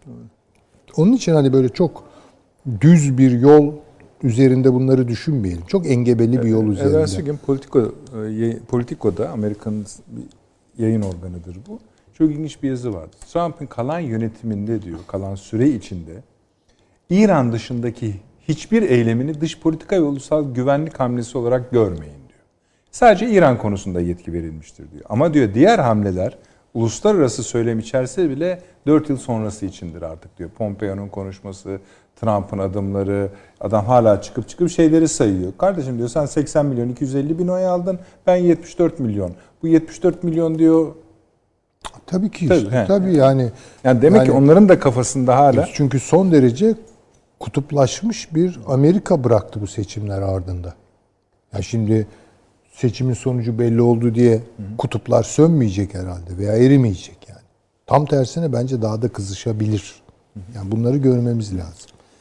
Ee, ama bizi ilgilendiren kısım asıl evet. Bizi ilgilendiren kısmı şu. Bir kere e, Amerika Birleşik Devletleri'nin e, Biden yönetimi itibariyle ağırlık vereceği siyasetlerin coğrafi karşılıkları boşluk bırakmayacak. Bir kere bunu veri alalım. Yani Trump döneminde bir gün e, yani çok kritik, çok hayati bir konuda bir şey bekliyorsunuz Beyaz Saray'dan hiçbir şey gelmeyebiliyordu. Hatta şu Libya meselesini ben buna case olarak verebilirim. Yani orada iç savaş başladı. Bunu başlatan biliyorsunuz şeylerdi. Yani demokratlardı. Ee, Hillary Clinton döneminde filan bu işler patlak verdi. İç savaş patladı. Bölündü fiilen neredeyse. Dışarıdan Rusya girdi. Türkiye müdahil oldu. Efendime söyleyeyim. Birleşik Mısır, Arap Emirlikleri. Birleşik Arap Emirlikleri ta oradan müdahale etti falan. Amerika yok. Tuhaf değil mi yani? Yani aylarca bu adamlar bir şey söyledi. CENTCOM konuştu. Afrikon konuştu. Askeri raporlardı onlar. Ama şimdi bakın ne diyor? Amerika Birleşik Devletleri'nin muhtemel e, dışişleri kadrolarının parlak isimleri Ey diyor Birleşik Arap Emirlikleri sen suç işledin. Çünkü sen Rusya'nın buraya kadar gelmesini yani Libya'ya kadar elini kolunu uzatmasını destekleyen işbirliği yaptın onunla. Suçlu açık bir şekilde. Yani Libya'da Rusya'yı istemiyor. Çok açık. Ve bunun içinde mücadele edecek. Suriye'de Rusya'yı istemiyor. Tabii ki mücadele edecek. Ama anlaşma ihtimalleri var Suriye'de. Bence Libya'da çözülecektir Rusya'nın varlığı. Ben de öyle düşünüyorum. Ama Rusya'da o kadar kolay gör- çözülmüyor. Suriye'de o kadar kolay olmayacak. Zaten onun için herhalde siz Belki uzlaşabilirler. uzlaşabilme ihtimallerin artık daha mümkün. Çünkü eskiden buna pek ihtimal vermiyordum ben. Açık söylemem gerekirse. Ama şimdi veriyorum. Ee, işte İran meselesi gündeme gelecek. İşte İsrail'le meseleler. Bunları tek tek kalemler halinde konuşabiliriz. Ama şunu yapacak e, Biden e, yönetimi. Attığı her adımda moral üstünlüğünü belirleyen, küreselleşmenin değerleri olarak sunulan, evrensel değerler olarak filan e, yıldızı parlatılan her e, diyelim ki normatif baskıyı her coğrafyada yapacak. Türkiye üzerinde de yapacak, Rusya üzerinde de yapacak, Mısır üzerinde de yapacak, e, Suudiler üzerinde de yapacak, her yerde yapacak bunu. Yani bunu kategorik olarak yapacak. E, Bu şekilde ne sağlamış oluyor? Alan açmış oluyor. Ve Atlantik'in çekirdeğini oluşturduğu bu süreci Asya içlerine doğru genişletmek, İtecek. itecek. Ve Çin'in bence kapısına getirecek bu işi. İşte Hindistan'la anlaşacak, ne bileyim İran'la anlaşacak, e, Pakistan'la anlaşacak. Anlaşabilirse tabii. Ama mesela önemli adımlar atılıyor. Hindistan'la Amerika Birleşik Devletleri arasında çok ciddi. Ve hep dikkat edilmesi gerekirse izlediği yol e, petrol üretimi ve petrol lojistiğini kontrol etmek değil. Kontrol ederken aynı zamanda söndürmeye matuf. Ben bunu görüyorum. Sö- Söndürmekten kastınız öldürmek. Evet anti, Öldürmek. anti petrol yani ben bunu söyledim. Anti hidrokarbon bir açılım bu ve küresel tehlikelere karşı dünyanın korunması meselesi şudur. Yani Çin'e baktığınız zaman iki şeyin daha doğrusu iki sütunun üzerinde yükselen bir tarihsel başarı görüyoruz tırnak içinde. Emek yoğunluk üretimi çekti aldı dünyadan. Böyle kalsaydı mesele olmayacaktı Çin. İki sermaye yoğunluklu ve teknolojik üstünlük üreten bir başka boyuta Sorun getirdi bunu. Tamam. Şimdi bunu çok fazla Çin'e bırakmak istemiyorlar. Çok fazla diyorum. Yani Çin'e şunu söyleyecekler bunlar. Yani oturup esaslı bir kavga yapmayacaklar. Çünkü bu kavga üretim kavgası falan değil. Diyecekler ki ya böyle işte emek yoğunluklu işlere devam et. Teknolojiyi bırakacaksın bize. Yani çok fazla ona bir Çin patenti katmayacaksın. Çünkü Huawei Çin'in milli gururu oldu bir taraftan değil mi? Tabii. Öyle Huawei gibi olmayacak bu işler. İkincisi ben senin ensende boza pişireceğim çünkü sen emek yoğunluklu bir üretim yaptığın için tabiatı da kirletiyorsun, havayı da kirletiyorsun ve diktatörlük yapıyorsun bunun üzerinde. Ben bu manada senin tepende olacağım. Onun için benim isteklerime e, uygun davran. Ve özellikle Amerika'nın batı yakası yani teknolojik e, birikimleri, Gelişmişliği. sağlayan batı yakasıyla. Pasifik üzerinden belki burada Hong Kong'un yıldızı parlayacaktır bilemem. Ya da Çin en azından eski e, cevvaliyetini kaybedecektir. Bunu öngörebiliyorum ben. Yani o yırtıcı atılımını e, yapabilir mi? Valla işte bu e, NATO ve NATO üzerinden Avrupa Birliği ve Amerika'nın Rusya'ya yüklenmesi, Hindistan'a yüklenmesi, yani bütün bu e, karasal açılım lojistiğini e, kontrol etmeye dayalı mücadelesi çok etkili olacak. Yani şey döneminden daha Neden bu etkili kadar olacak. eminsiniz çok etkili olacağından? Etkili ol- başka türlü çünkü e, şimdi problem Çin Çin'den kaynaklanıyor. Tamam. Şimdi biz Çin'de olup bitenleri ne kadarını Çin'in milli hesabına ne kadarını küresel güçlerin hesabına yatıracağımızdan çok emin olamıyoruz. Halbuki bunlara dikkat etmek lazım bence.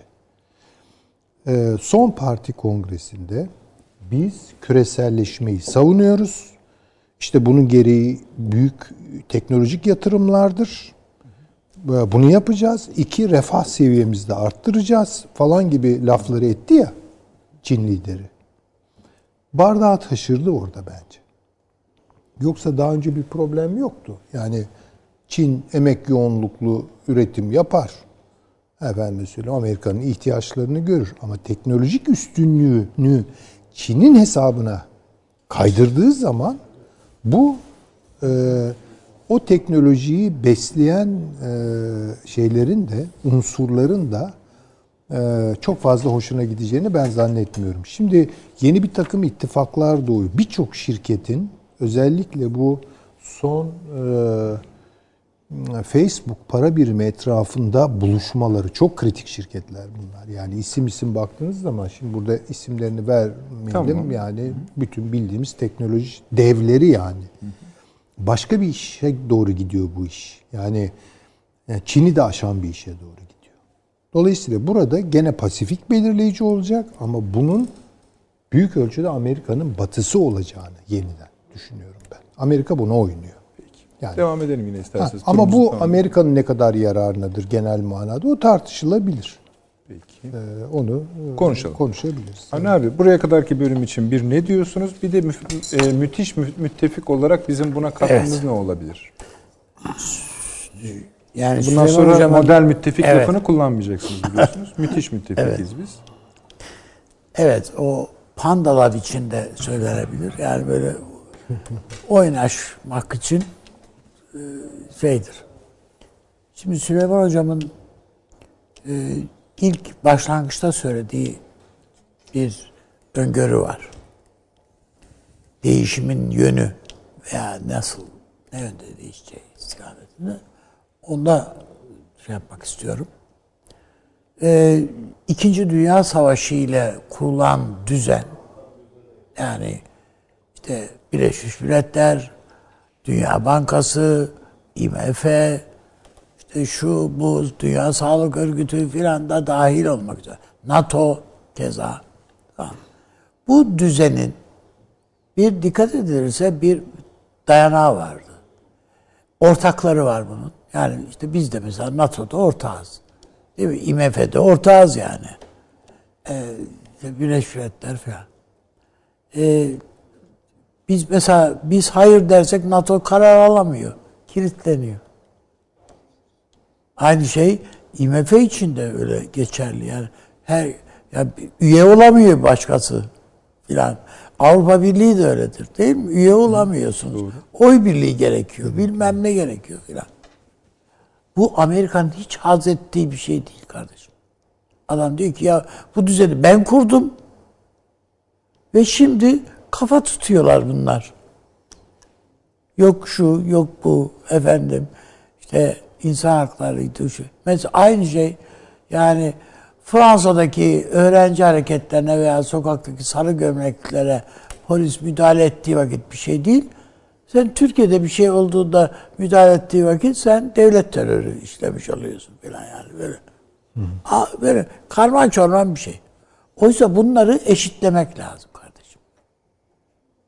Ben öyle bir düzen kurayım ki bu, bu dünyaya bir zaptiye lazım. Bir karar mekanizması. Yani karar masası gerekiyor.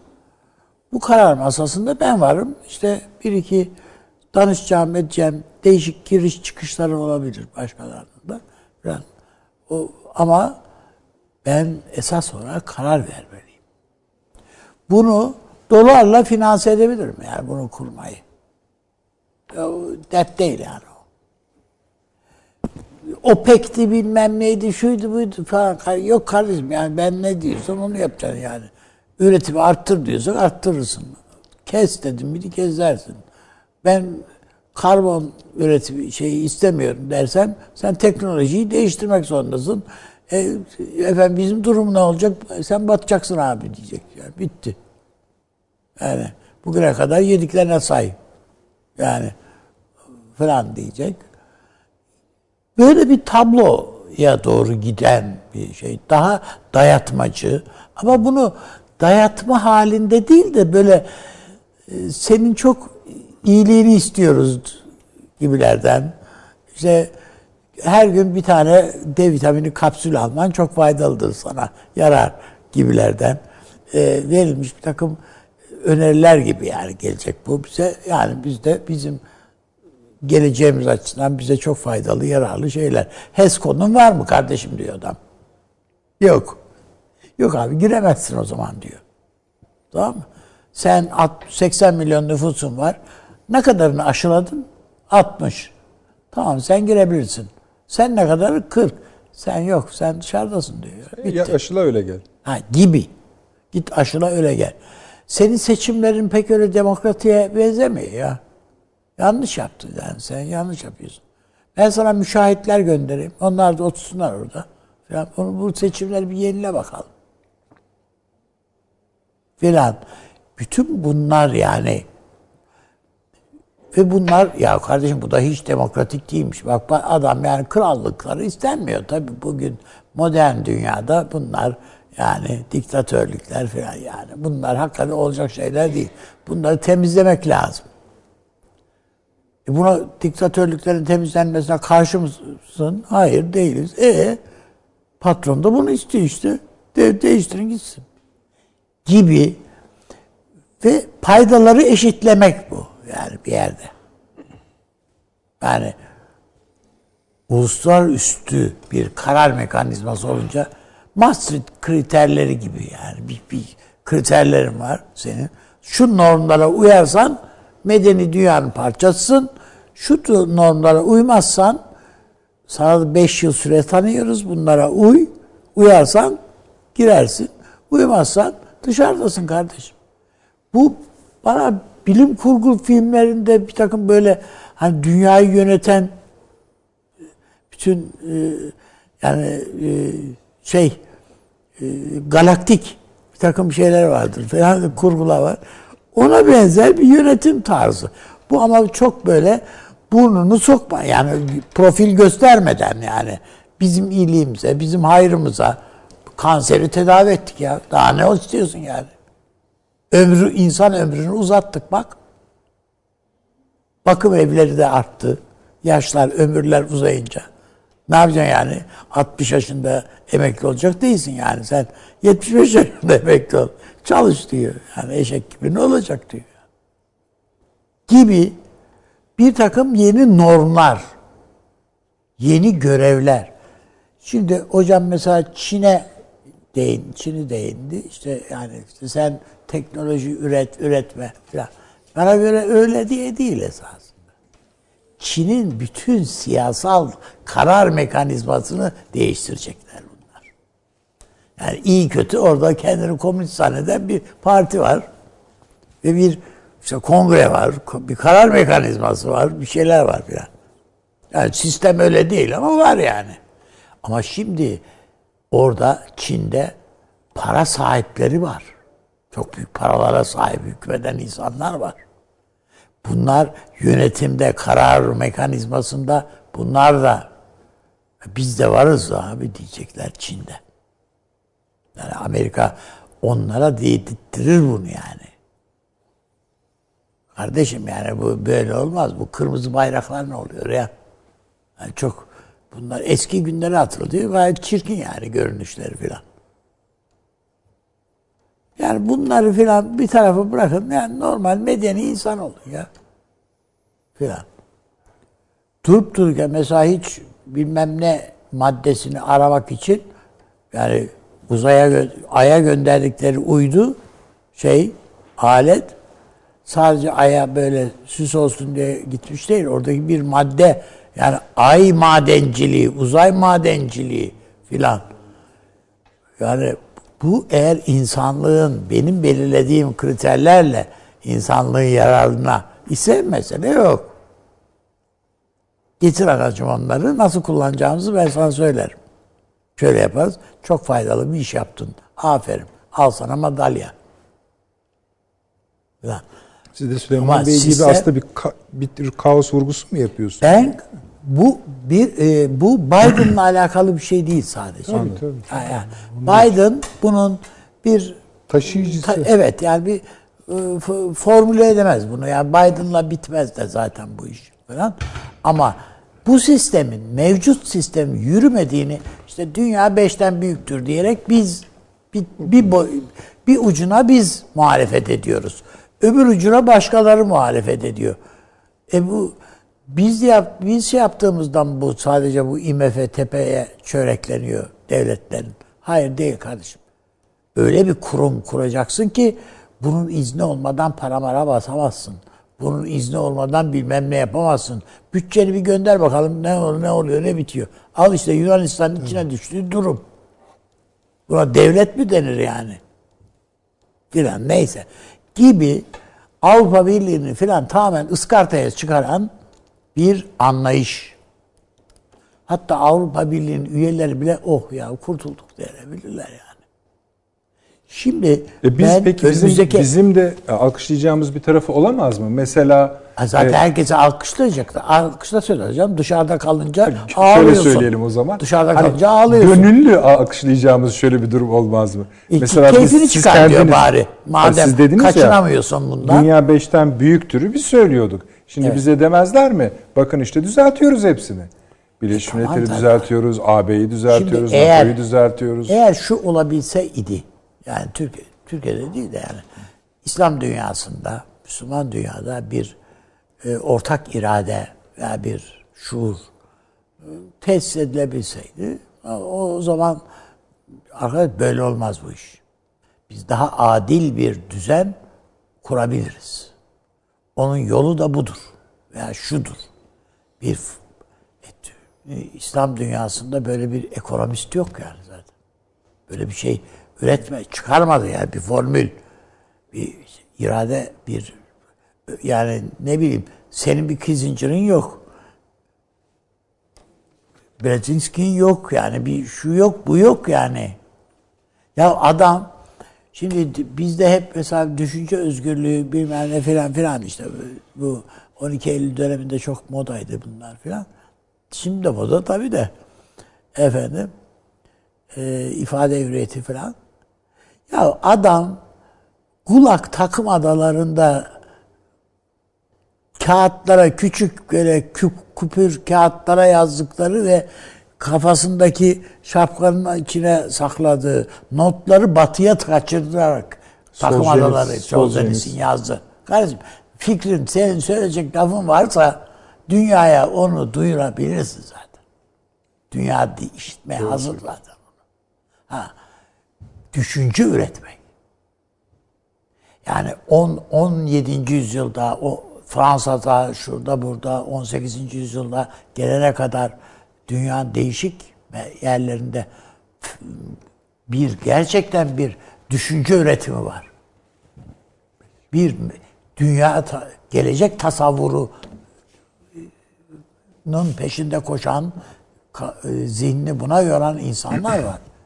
Romanları böyle şu bu bugün öyle değil ya bakıyorsun yani e, işin yani tamam fantaziler üzerine kurulu bir şey var edebiyatı var yani ağırlıkla. Onun dışında bir şey kalmamış çok fazla. Ha bu ama öbür taraftan Mars'a gidelim abi diye. Yani bu boş bir amaç manasında söylemiyorum bunu. Yani çok daha uzak şeyler, planlar. Yani bizim göre, asla göremeyeceğimiz. Ama bu sözünü ettiğim şeyler yani uluslararası sistemin yeniden tanzimi e, bizim belki bir bazılarımızın ömrü içinde göremeyebiliriz ama öyle çok da şey değil yani öyle bunu yeniden tanzim edecekler kardeşim. Bunun kaçınılmaz bir şey bunu yeniden tanzim edileceği. Peki.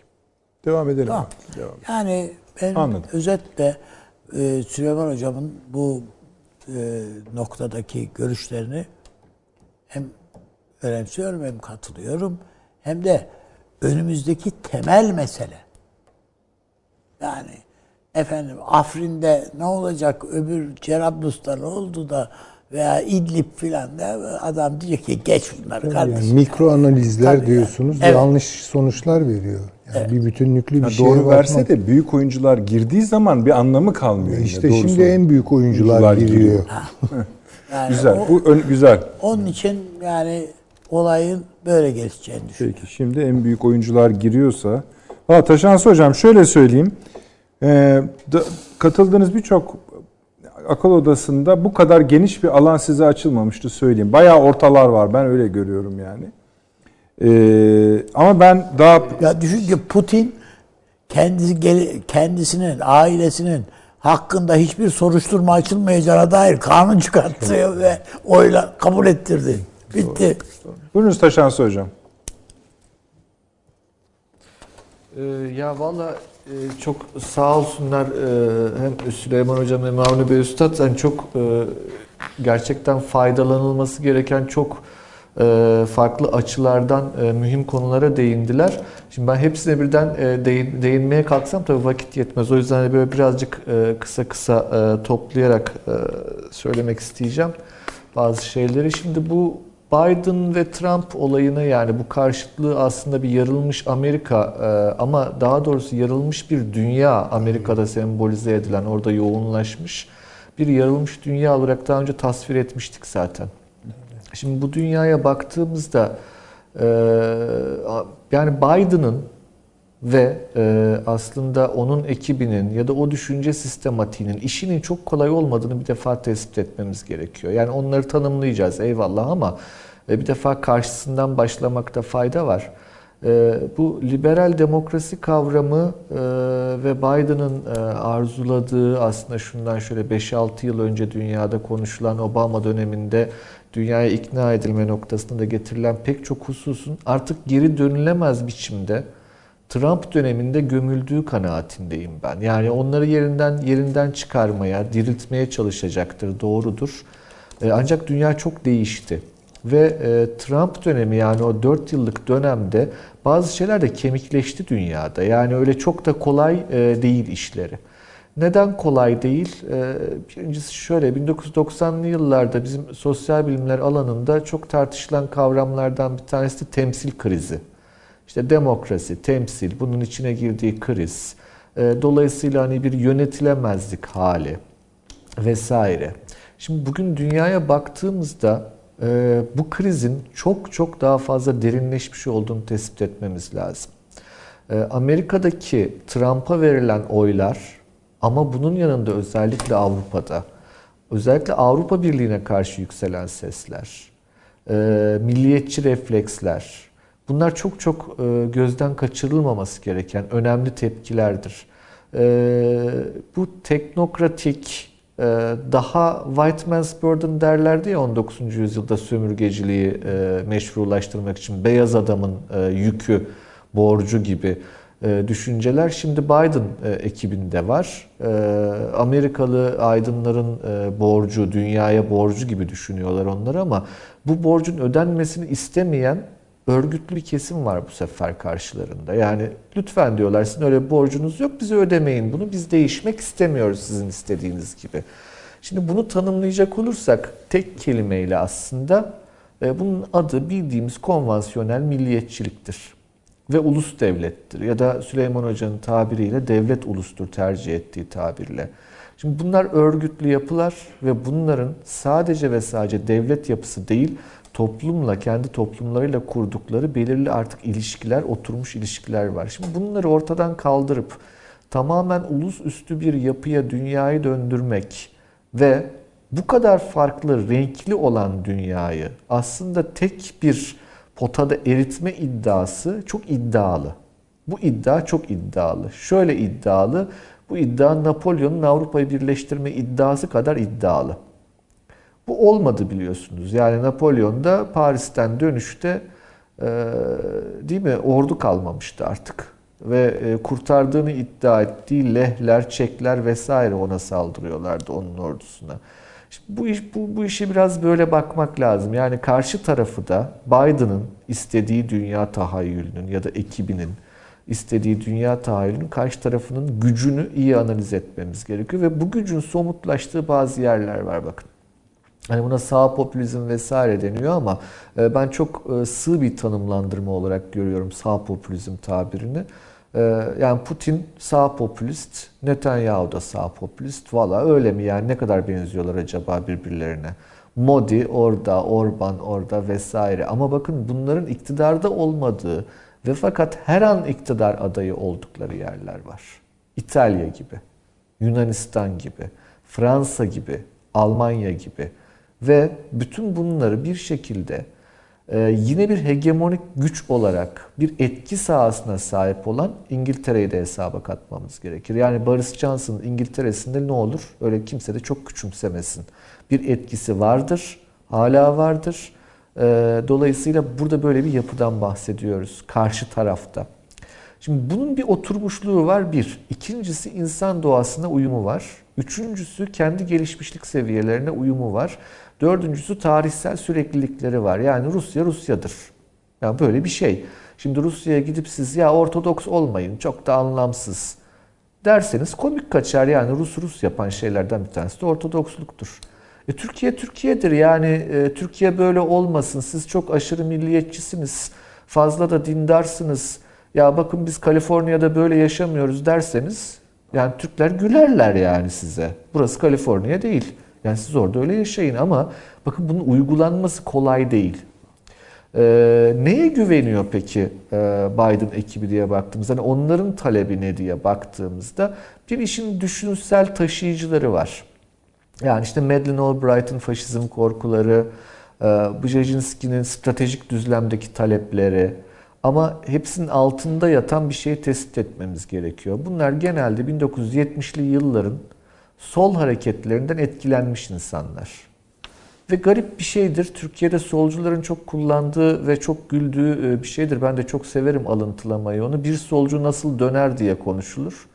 İşte önce şey olur, troçkist olur. Ondan sonra anarşist olur. Ondan sonra liberal olur denir.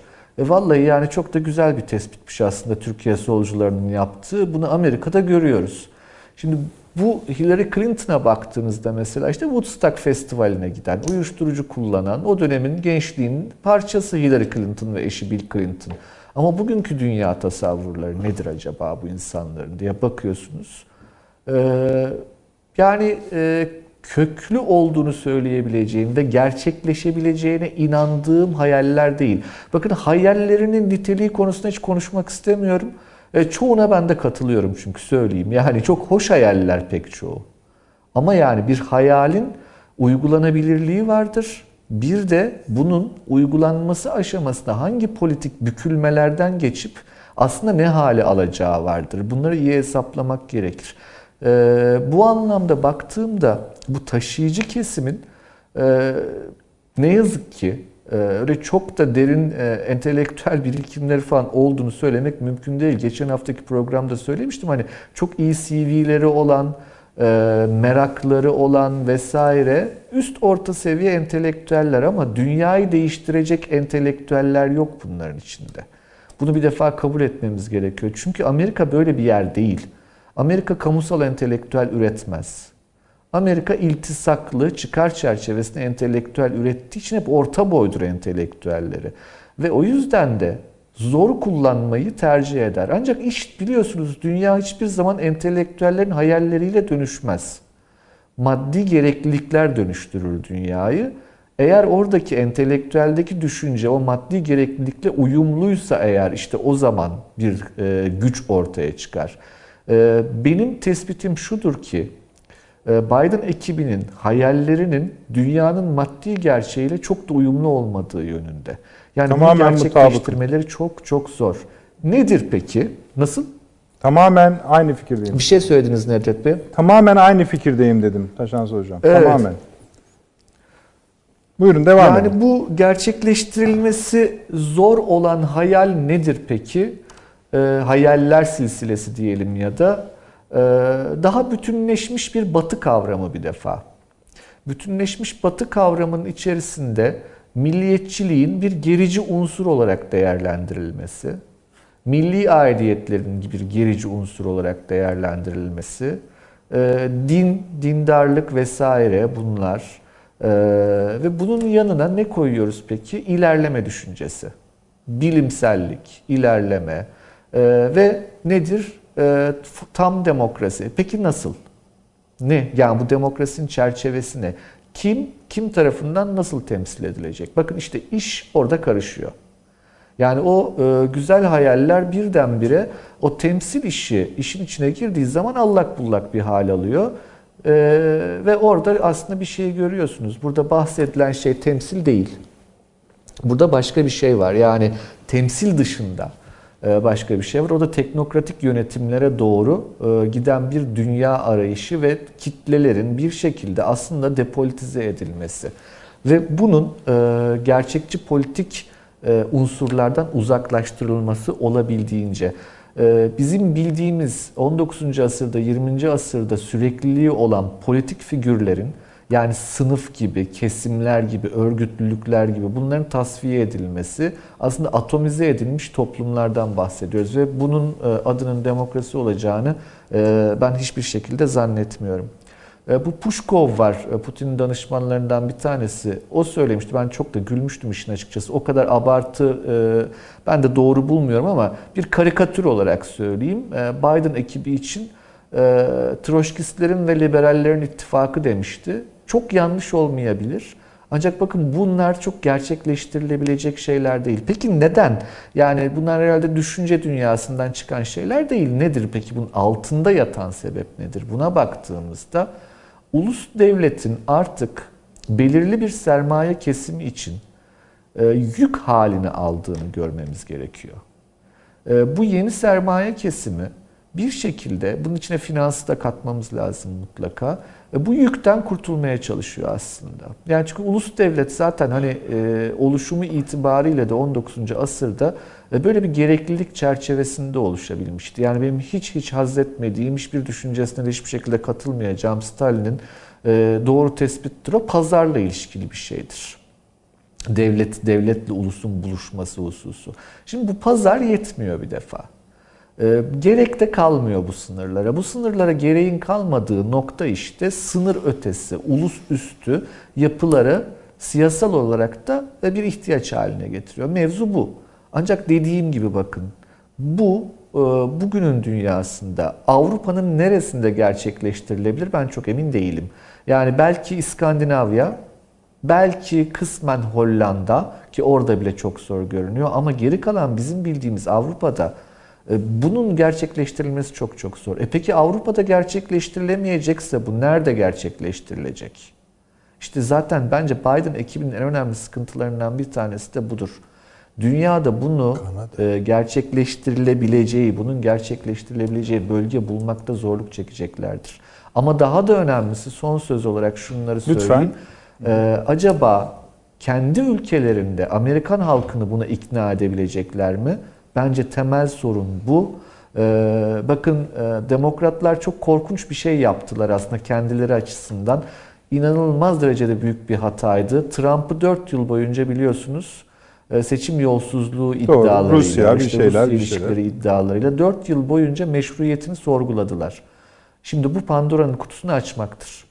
Şimdi zannetmeyin ki cumhuriyetçiler de demokratları rahat bırakacaklar. Bir orada Dört neler var, neler. Bir defa içeride çok sıkıştırılacak bir Biden yönetimi var birincisi.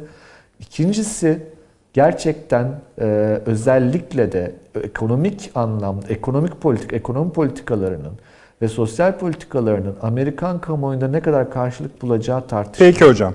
Ee, o çerçevede baktığımızda daha büyük bir Trumpizm seli acaba Amerika'da 4 yıl sonra gelir mi'nin kaygısıyla yaşayacağını bu 4 yıl boyunca Biden yönetiminin aklımızdan çıkarmamamız lazım. Bir de son bunu Türkiye'ye bağlayacak olursak Türkiye tarihinde e, her zaman için e, bir uyum e, ve denge gütmüştür. Yani bu Türkiye'nin büyük başarısıdır diye düşünürüm ben. Biraz önce açılış konuşmasında Avni Bey Üstad'ın bahsettiği bu reformlar, Türkiye'nin gerçekleştirmeyi düşündüğü reformlar vesaire konularını çok çok önemsiyorum.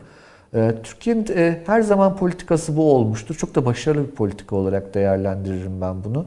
E, O da şudur, e, gündemin gerisinde kalmamak, değişimi yakalamaya çalışmak ama o değişimi yakalamaya çalışırken bir şekilde kendi varlığını riske atmayacak, kendi e, garantilerini, sigortalarını da e, bir şekilde güçlendirmeye çalışmak.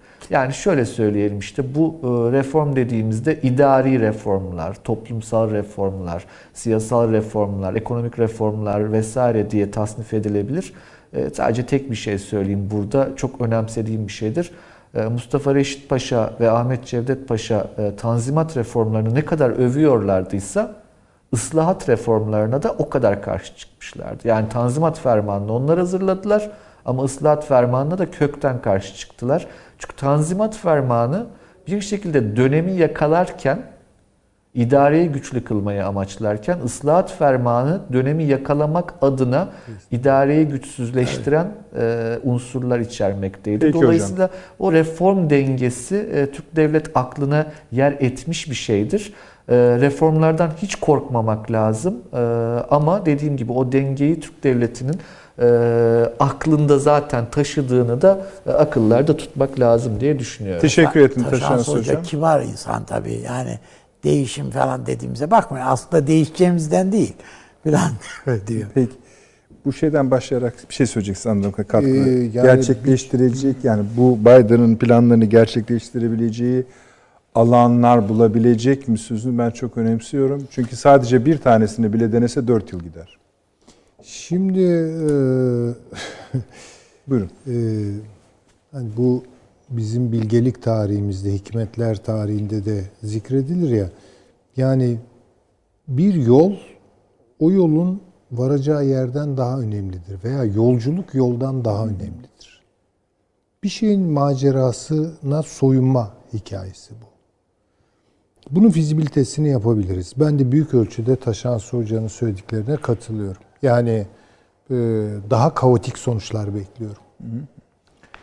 E, bu, zaten bunun ipuçları da çıktı ortaya. Çünkü Trump da şöyle bir açıklama yaptı. Bu oylar dedi Amerika'da sayılmadı. İtalya'da, şey İspanya'da falan sayıldı dedi. Yani çok enteresan bir şey söyledi. Yani siz beni Rusya üzerinden sıkıştırıyordunuz. Ben de sizi başka bir şey üzerinden Yani bu iş biraz kutuplaşma devam edecek ve Biden'ın siyasetleri bu kutuplaşmanın üzerine benzin dökecek. Bunu da söyleyebilirim. Fakat e, bir maceraya sokacak küreyi, yer küreyi, insanlığı bir maceraya sokacak. Ve belki bu maceranın e, ilk neticeleri çok beklenmedik olacak hatta yıkıcı olacak, belki de kaotik olacak, belki de hiç beklenmedik yerlere götürecek bizi. Yalnız bu maceraya gireceğiz. Tamam, bundan kurtuluş ha, yok, o belli. Yok ve bunu da ısrarla yapacaklar. Bakın şimdi ben şöyle düşünüyorum. Ee, bu dört e, sütun saydınız. Ben bunların tabii esas esinlendiği ana metni yani New Green Deal e, ya da Green New Deal dedikleri şey yani yeşil yeni ha, mutabakat uzlaşı. meselesi bu çok ayrıntılı ve çok çalışılmış. 2008'den beri bunu çalışıyorlar. Ee, akıl almaz ölçeklerde insana böyle umut bahşeden işte çevre, iklim, sağlık, güvenlik vesaire gibi şeyler ve hep böyle teknolojik, dijital donanımlarıyla birlikte bunları, networkleriyle birlikte anlatan bir program bu. Ee, bu programın bir mali portesi var. Ben bunu geçen e, programda da arz ettim. Ee, buna dökülecek bir para var.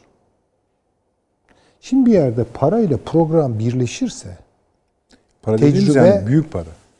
Olağanüstü büyük bir para. Tecrübe yol alır. Yani yola çıkılır. Şimdi dolayısıyla bunun arkasındaki mali porteyi bir kere doğru okuyalım. Çünkü e, inanılmaz rakamlardan bahsediliyor. Yani 100 trilyon dolardan falan bahsediliyor. Ve bunu karşılayacağını söylüyor parasal e, çevreler, finansal çevreler. Yani bunun mali portesi ortadan çıktık çıktıktan sonra şöyle bir durup ya bu parayı nereden bulacağız demiyorlar. Çünkü bunu dedirtecek bir sistem yok. Basıyorlar parayı, doları. İlk etapta 10 trilyon dolardan bahsediliyor. Şimdi e, paranın da coşturmayacağı hiçbir şey yoktur. Yani paranın evet e, ne kadar değerli olduğu, ne kadar sağlam olduğu daha sonra anlaşılır da ama bir parasal bolluk yeni bir çılgınlık yaptırtır. Dolayısıyla ben bu tecrübenin, bu medeniyete vites değiştirme, aks değiştirme, eksen değiştirme gibi büyük iddialarla ortaya çıkan bu programın e, önümüzdeki 10 yıl içerisinde dünyada e, çok etkili olacağını e, ve yolda çıkacak bütün arızalara kadar yani mesela demin Taşan Suğcan'ın söylediği çok doğru üstadımız da söyledi. Yani Trump'ın şey pardon Biden'ın 4 senelik iktidarı yarın yeni bir Trump'ı doğurabilir. Bunu ben de e, arz etmiştim. Yani yo, yo, e, konu... Trump gümbür gümbür gele, gelebilir Tabii. demiştim. Trump da Ama ardından da çıkabilir, yeni bir, evet yeni bir Biden daha bir gümbür gümbür gelebilir. Yani bu iş daha henüz pat durumunda. Henüz ortada bir kesinlik yok. Şimdi bu devletler, uluslar ve sermaye arasındaki ilişkilerin seyrine bağlı bütün bunlar. İkinci Dünya Savaşı'ndan sonra bir dünya düzeni kuruldu. Bu büyük ölçüde sermaye gibi uçucu bir tarihsel form ile ulus gibi sıvı, devlet gibi katı bir formu birleştirdi. Buna giydirilen taç da liberal demokrasi oldu. Ama biz biliyoruz ki katı formun aklı, sıvı formun aklı ve gaz formun aklı aynı şekilde çalışmaz. Yani devlet hepsi ekspansiyonisttir, hepsi genişlemecidir. Devletler genişlemek ister ama nereye kadar yani? İşte demin Napolyon örneğini verdi. Napolyon'un kafasında genişleme, Fransa'nın genişlemesi nereye kadardır? Yani çok belirsiz bir şeydir. Bir ulusu büyütebilirsiniz. Yani dışarıda kalan unsurlarla irredentist yayılmacı politikalar izleyerek içeridekileri birleştirebilirsiniz. Bu da bir yayılmadır.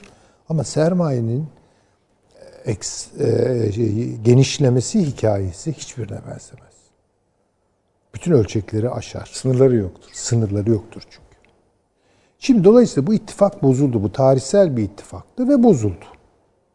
Şimdi bozulduktan sonra devletler, uluslar, uluslar kendi içinde, kendi aralarında, devletler işte eski bürokratik kadrolar, yeni teknokratik kadrolar arasında sermaye hepsiyle problemli ve sermaye kendi içinde reel sermaye ile finansal sermaye olarak iki kutba ayrıldı.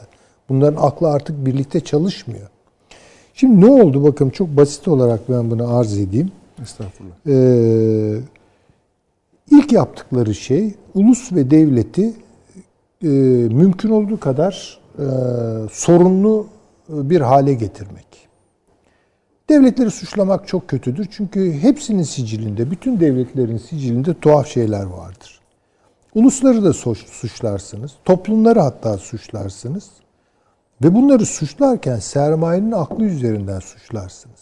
Yani devlet katı, hamtal, hımbıl bir akla, bir bürokratik akla sahip ve gelişmenin önünde. Yani neyin önünde? Sermayenin e, kendini büyütmesinin önünde. Ulussa kaynak aktarıyor. Mesela Keynesgil e, politik ekonomiyi düşünün. Yani transfer harcamaları, yeniden bölüşüm, vergi topluyor devlet. Bir de yani sermayenin aklına çok aykırı bir şey bu. Ve bu kaynakları ulusa aktarıyor. Bunu bir kere bozmaları lazım. Nasıl bozacaklar? Bu sermaye ulus ve devlet arasındaki ittifakın şekillendirdiği iş bölümüne göre tanımlanmış kamusal alanlara kültürleri boca edersiniz. İlk yaptıkları şey budur. Üretime ve iş bölümüne göre ayarlanmış ve bunların üzerinden siyasetin yapıldığı bir kamusallığı siz topa tutarsınız. Dersiniz ki kültüre geçit vermiyor, sivil topluma geçit vermiyor, İşte bir sürü başka meseleler var. Cinsiyet meseleleri var. e, Efendime söyleyeyim etnik meseleler var. Mezhebi meseleler. Kamusal alanları açın buraya. Ve bunu da aslında post endüstriyel dinamikler üzerinden yaptılar. Birden kamusal alanlar hizmetler sektörünün eline geçti. Ve kültürelleşti. Ulusları yıprattılar.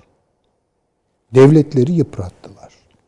Şimdi buraya kadar belki şöyle düşünmek mümkündü. İşte ne güzel yani kamusal alanlar şenleniyor, yeni talepler doğuyor ve hep kamusal hayatın erdemleri üzerine yapıldı bütün bunlar.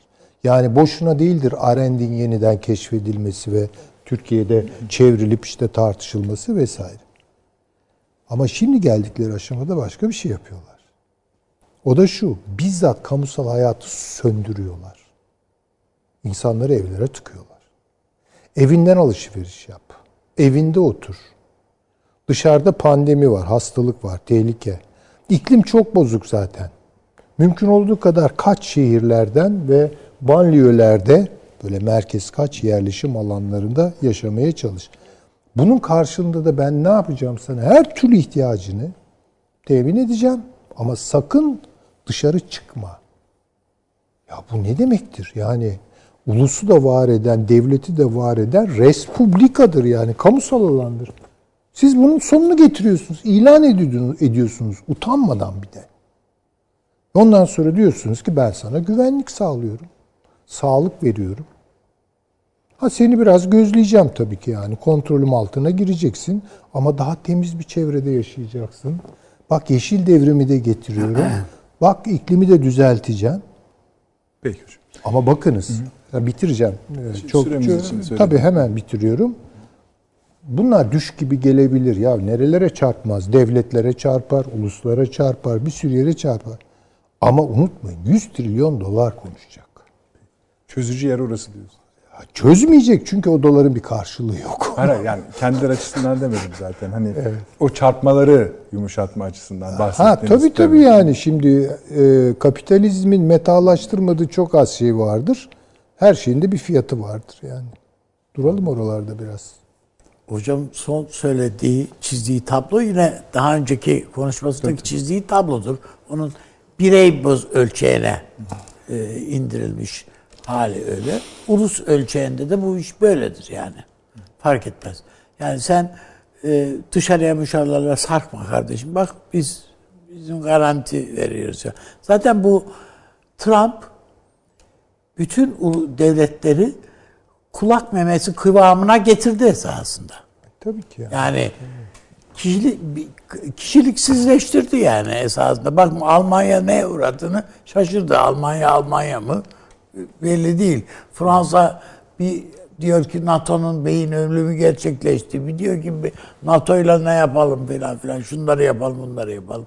Yani abondone olmuş vaziyetteler bunlar hepsi.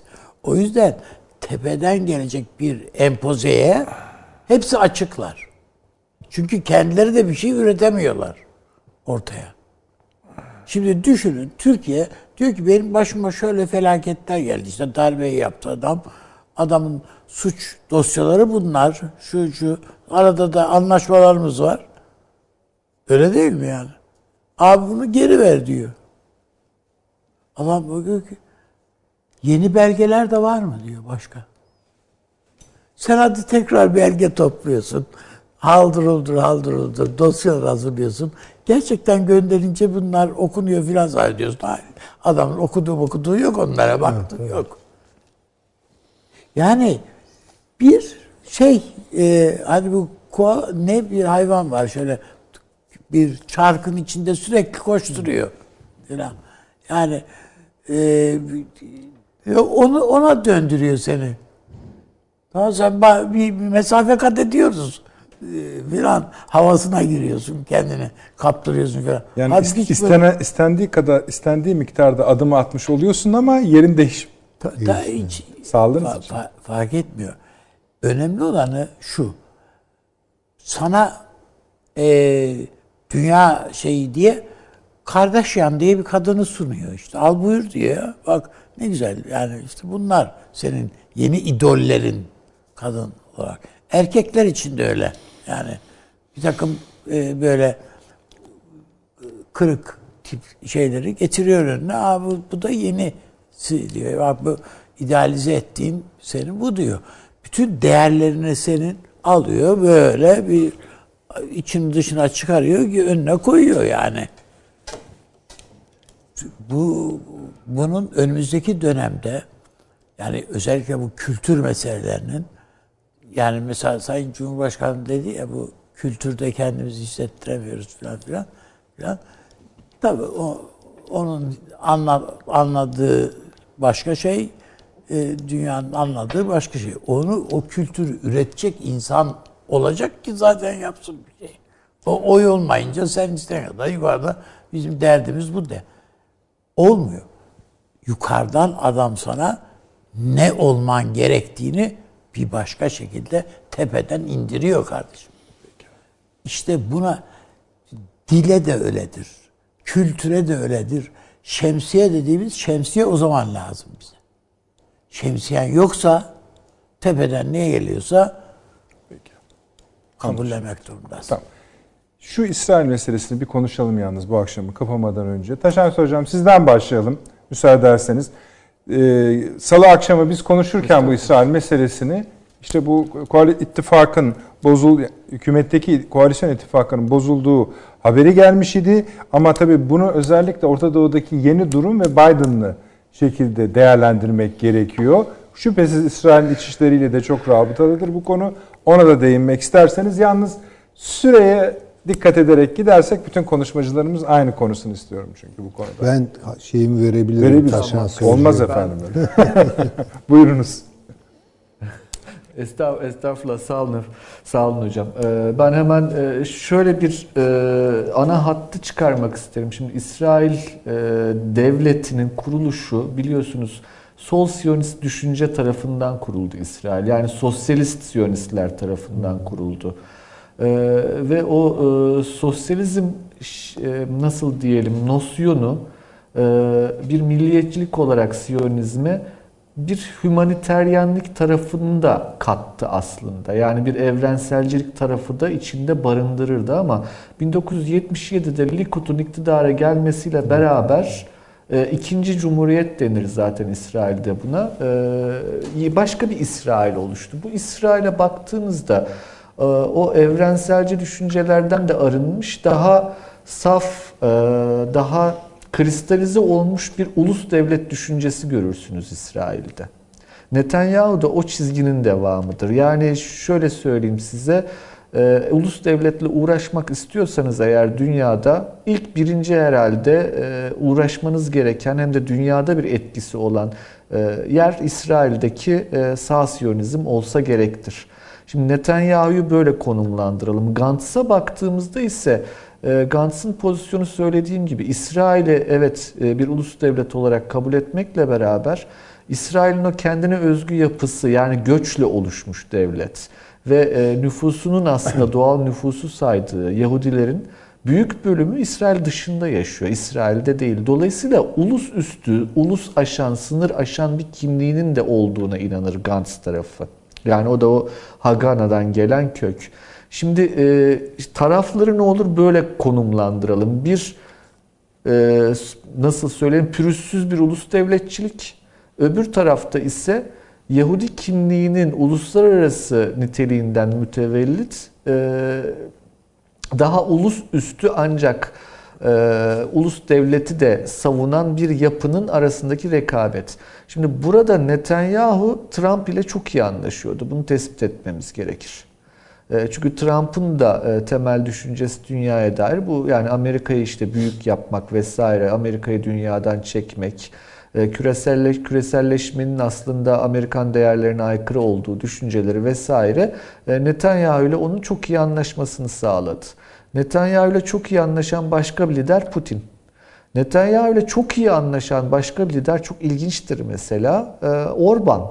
E, Orban'ın aslında bir sürü antisemitik e, lafı falan olduğu da biliniyor yani ama çünkü Netanyahu açısından şöyle bir şey yok. Dünyanın geri kalan Yahudilerini o hiçbir şekilde önemsemez. O İsrail devletine bakar. Gantz içinse dünyanın geri kalan Yahudileri de önemli. Şimdi böyle baktığımızda Biden ekibinin de Gantz'la ne kadar iyi anlaşabileceğini görmemiz lazım. Ve Gantz bu sefer seçimi isteyen. Yani e, Netanyahu zor bela ikna etmişti e, Gantz'ı. E, Gantz da kabul etmişti ama Biden'ın seçilmesiyle beraber orada zannediyorum daha Amerika'daki yeni yönetime uygun e, bir yapının ortaya çıkma ihtimalini tespit etti Gantz. Böyle Peki bir hocam. rüzgarın eseceğini düşündü. E, Ancak e, dediğim gibi İsrail iç siyasetinde de bu gerçekten böyle mi olur tartışmalı. Peki. Çünkü Netanyahu'nun da ciddi anlamda bir tabanı olduğunu görmemiz gerek. Çok teşekkür ediyorum. İran, Türkiye ve Körfez'e etkisi. Ee, Yeni durumun tabii. Yani şu çıkıyor ortaya, büyük ölçüde e, Trump döneminde işbirliği yapılan Orta Doğu'daki devletlerle artık pek işbirliği yapılmayacak. Hatta birçoğuyla yollar ayrılacak. Şimdi dolayısıyla oradaki e, bu bölgedeki devletler bir tür e, restorasyona gidiyorlar kendi içlerinde ya da o arzunun belirdiğini görüyoruz. Ve de ya da ayarlama diyebiliriz buna. Mısır'dan henüz bir ses çıkmadı çok fazla ama İsrail'de bir dönüşümün sancıları var. Ee, çok doğru Taşansı Hoca'nın söyledikleri ama ben sonucun e, Gans'tan yana mı yoksa Liberman'dan yana mı olacağını hayır Liberman. Liberman aklı çünkü Tamam anladım. Ekolü yani söylüyorsunuz. Ekolü söylüyorum. Ben yani. şunun için söylüyorum. Biraz daha Ben aşırılıkçı. seçimin Netanyahu'nun işine gelebileceğini diye biraz düşünüyorum. Belki de o olabilir. Bilmiyoruz ama. Ama eğer öyle olursa bilin ki Liberman ağırlık kazanacaktır yani e, şey üzerinde. E, Körfez ülkelerine gelince suçlanacaklar. Biraz hedefe konacaklar. Suudi Arabistan buradan çıkmaya çalışıyor. Bu en çok. Birleşik Arap Emirlikleri'nin canı yanar mı? Yani onların bayağı bir yanacak anlaşılıyor. Ee, yalnız şunu görelim. Bütün buralarda petrolün mm, nerelerde olduğuna bakalım. Çünkü bu iş aynı zamanda hidrokarbon medeniyetini sönümlendirmeye dönük adımları içeriyor. Ve bu başladı. Çoktan başladı. Bakın şimdi petrol üretimini arttırıyorlar dediniz değil mi? Fiyatları. Ne demek? Evet, fiyatları düşecek. Biraz daha zora sokacaklar Rusya'yı. Arabistan'ı biraz daha, Suudi Arabistan'ı biraz daha zora sokacaklar. Yani petrolü bitirmek istiyorlar bu adamlar. Peki. Çünkü Çin'i niye bitirmek istiyorlar? İklime çok bayıldıklarından falan değil. Çin'in ana enerji kaynağı bu. Ve Çin'in kirlettiği bir dünyayı gözümüze sokarak yapacaklar. Peki. Kendilerini arılandırırken Çin'i kirliliğin kaynağı olarak gösterecekler. Dikkat edelim. Çok teşekkür ederim. Mıslık altını çiziyorsunuz. Zamanla sınanacak tabii bu test. Tabii ki yani. Öyle. Avni abi iki dakikam var. Ben e, yani hocaların söylediklerine e, ka- onlara ekleyeceğim çok fazla bir şey yok. Ama bu pandemi, bu Türkiye'de bir takım araştırmalar var. Ha, şu başta konuştuğumuz Evet. konu değil mi? Önemli Yani bir şey. ben hani Türkiye'de güçlerini bizim- bilmiyoruz ama bizim niye? bilim adamlarımızın yaptıkları çalışmaları yeteri kadar kamuoyuna e, medya tarafından yansıtılmadığını düşünüyorum. Veya önemsizmiş gibi. İkinci derecede önemliymiş falan gibi.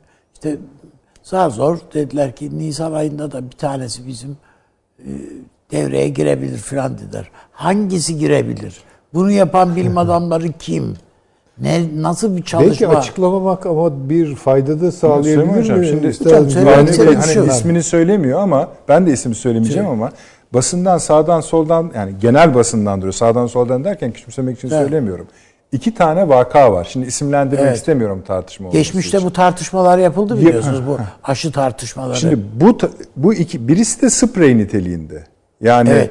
söylemeyelim bir- abi fazlasını hayır, ama şu, sağlıkla ilgili Yani için- bir bu burun için bir sprey üretilmiş. Üretilmiş yani. Şu anda piyasaya vermeye hazır yani bu. Evet. Ha, onay şeyde.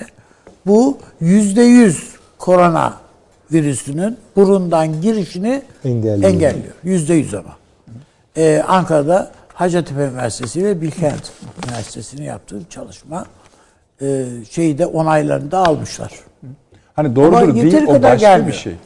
Onun ötesinde e, Türkiye Sağlık en, e, Bilimleri Enstitüsü Başkanlığı e, Biyoteknoloji Enstitüsü'nün aşı bölümü tamamen bitkilerden yani biyolojik bir şey Akdeniz Üniversitesi ile yaptıkları çalışma sonuçların hepsi olumlu çıkmış.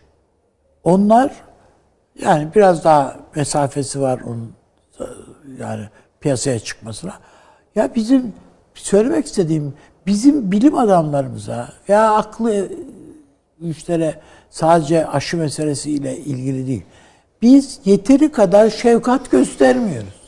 Hayır, mesela Benim de- söylemek mesela istediğim bu bu. verdiğiniz iki örnekte devlet herhangi bir pozisyon aldı mı? Yok hayır Ha, yani. Ha şunu da diyebilir Ama öbür taraftan Kardeşim şunu da bunlar bir işe söylüyorum. yaramıyor Yani- da diyebilir. Tamam o zaman boynumuz kıldan ince. Evet. Ama ne o yani eğer bir de dedikleri doğruysa.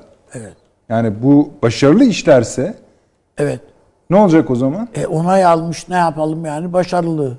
İşte bir yani Ya mesela bu sprey işte dediğin kendi kendimize yarın eczanelere abi. dağıtıla- Yani duymak istiyoruz bunları. Bu Eğer kadar işte yarın eczanelere dağıtılabilir bir şey olduğu söylendiğine göre Peki.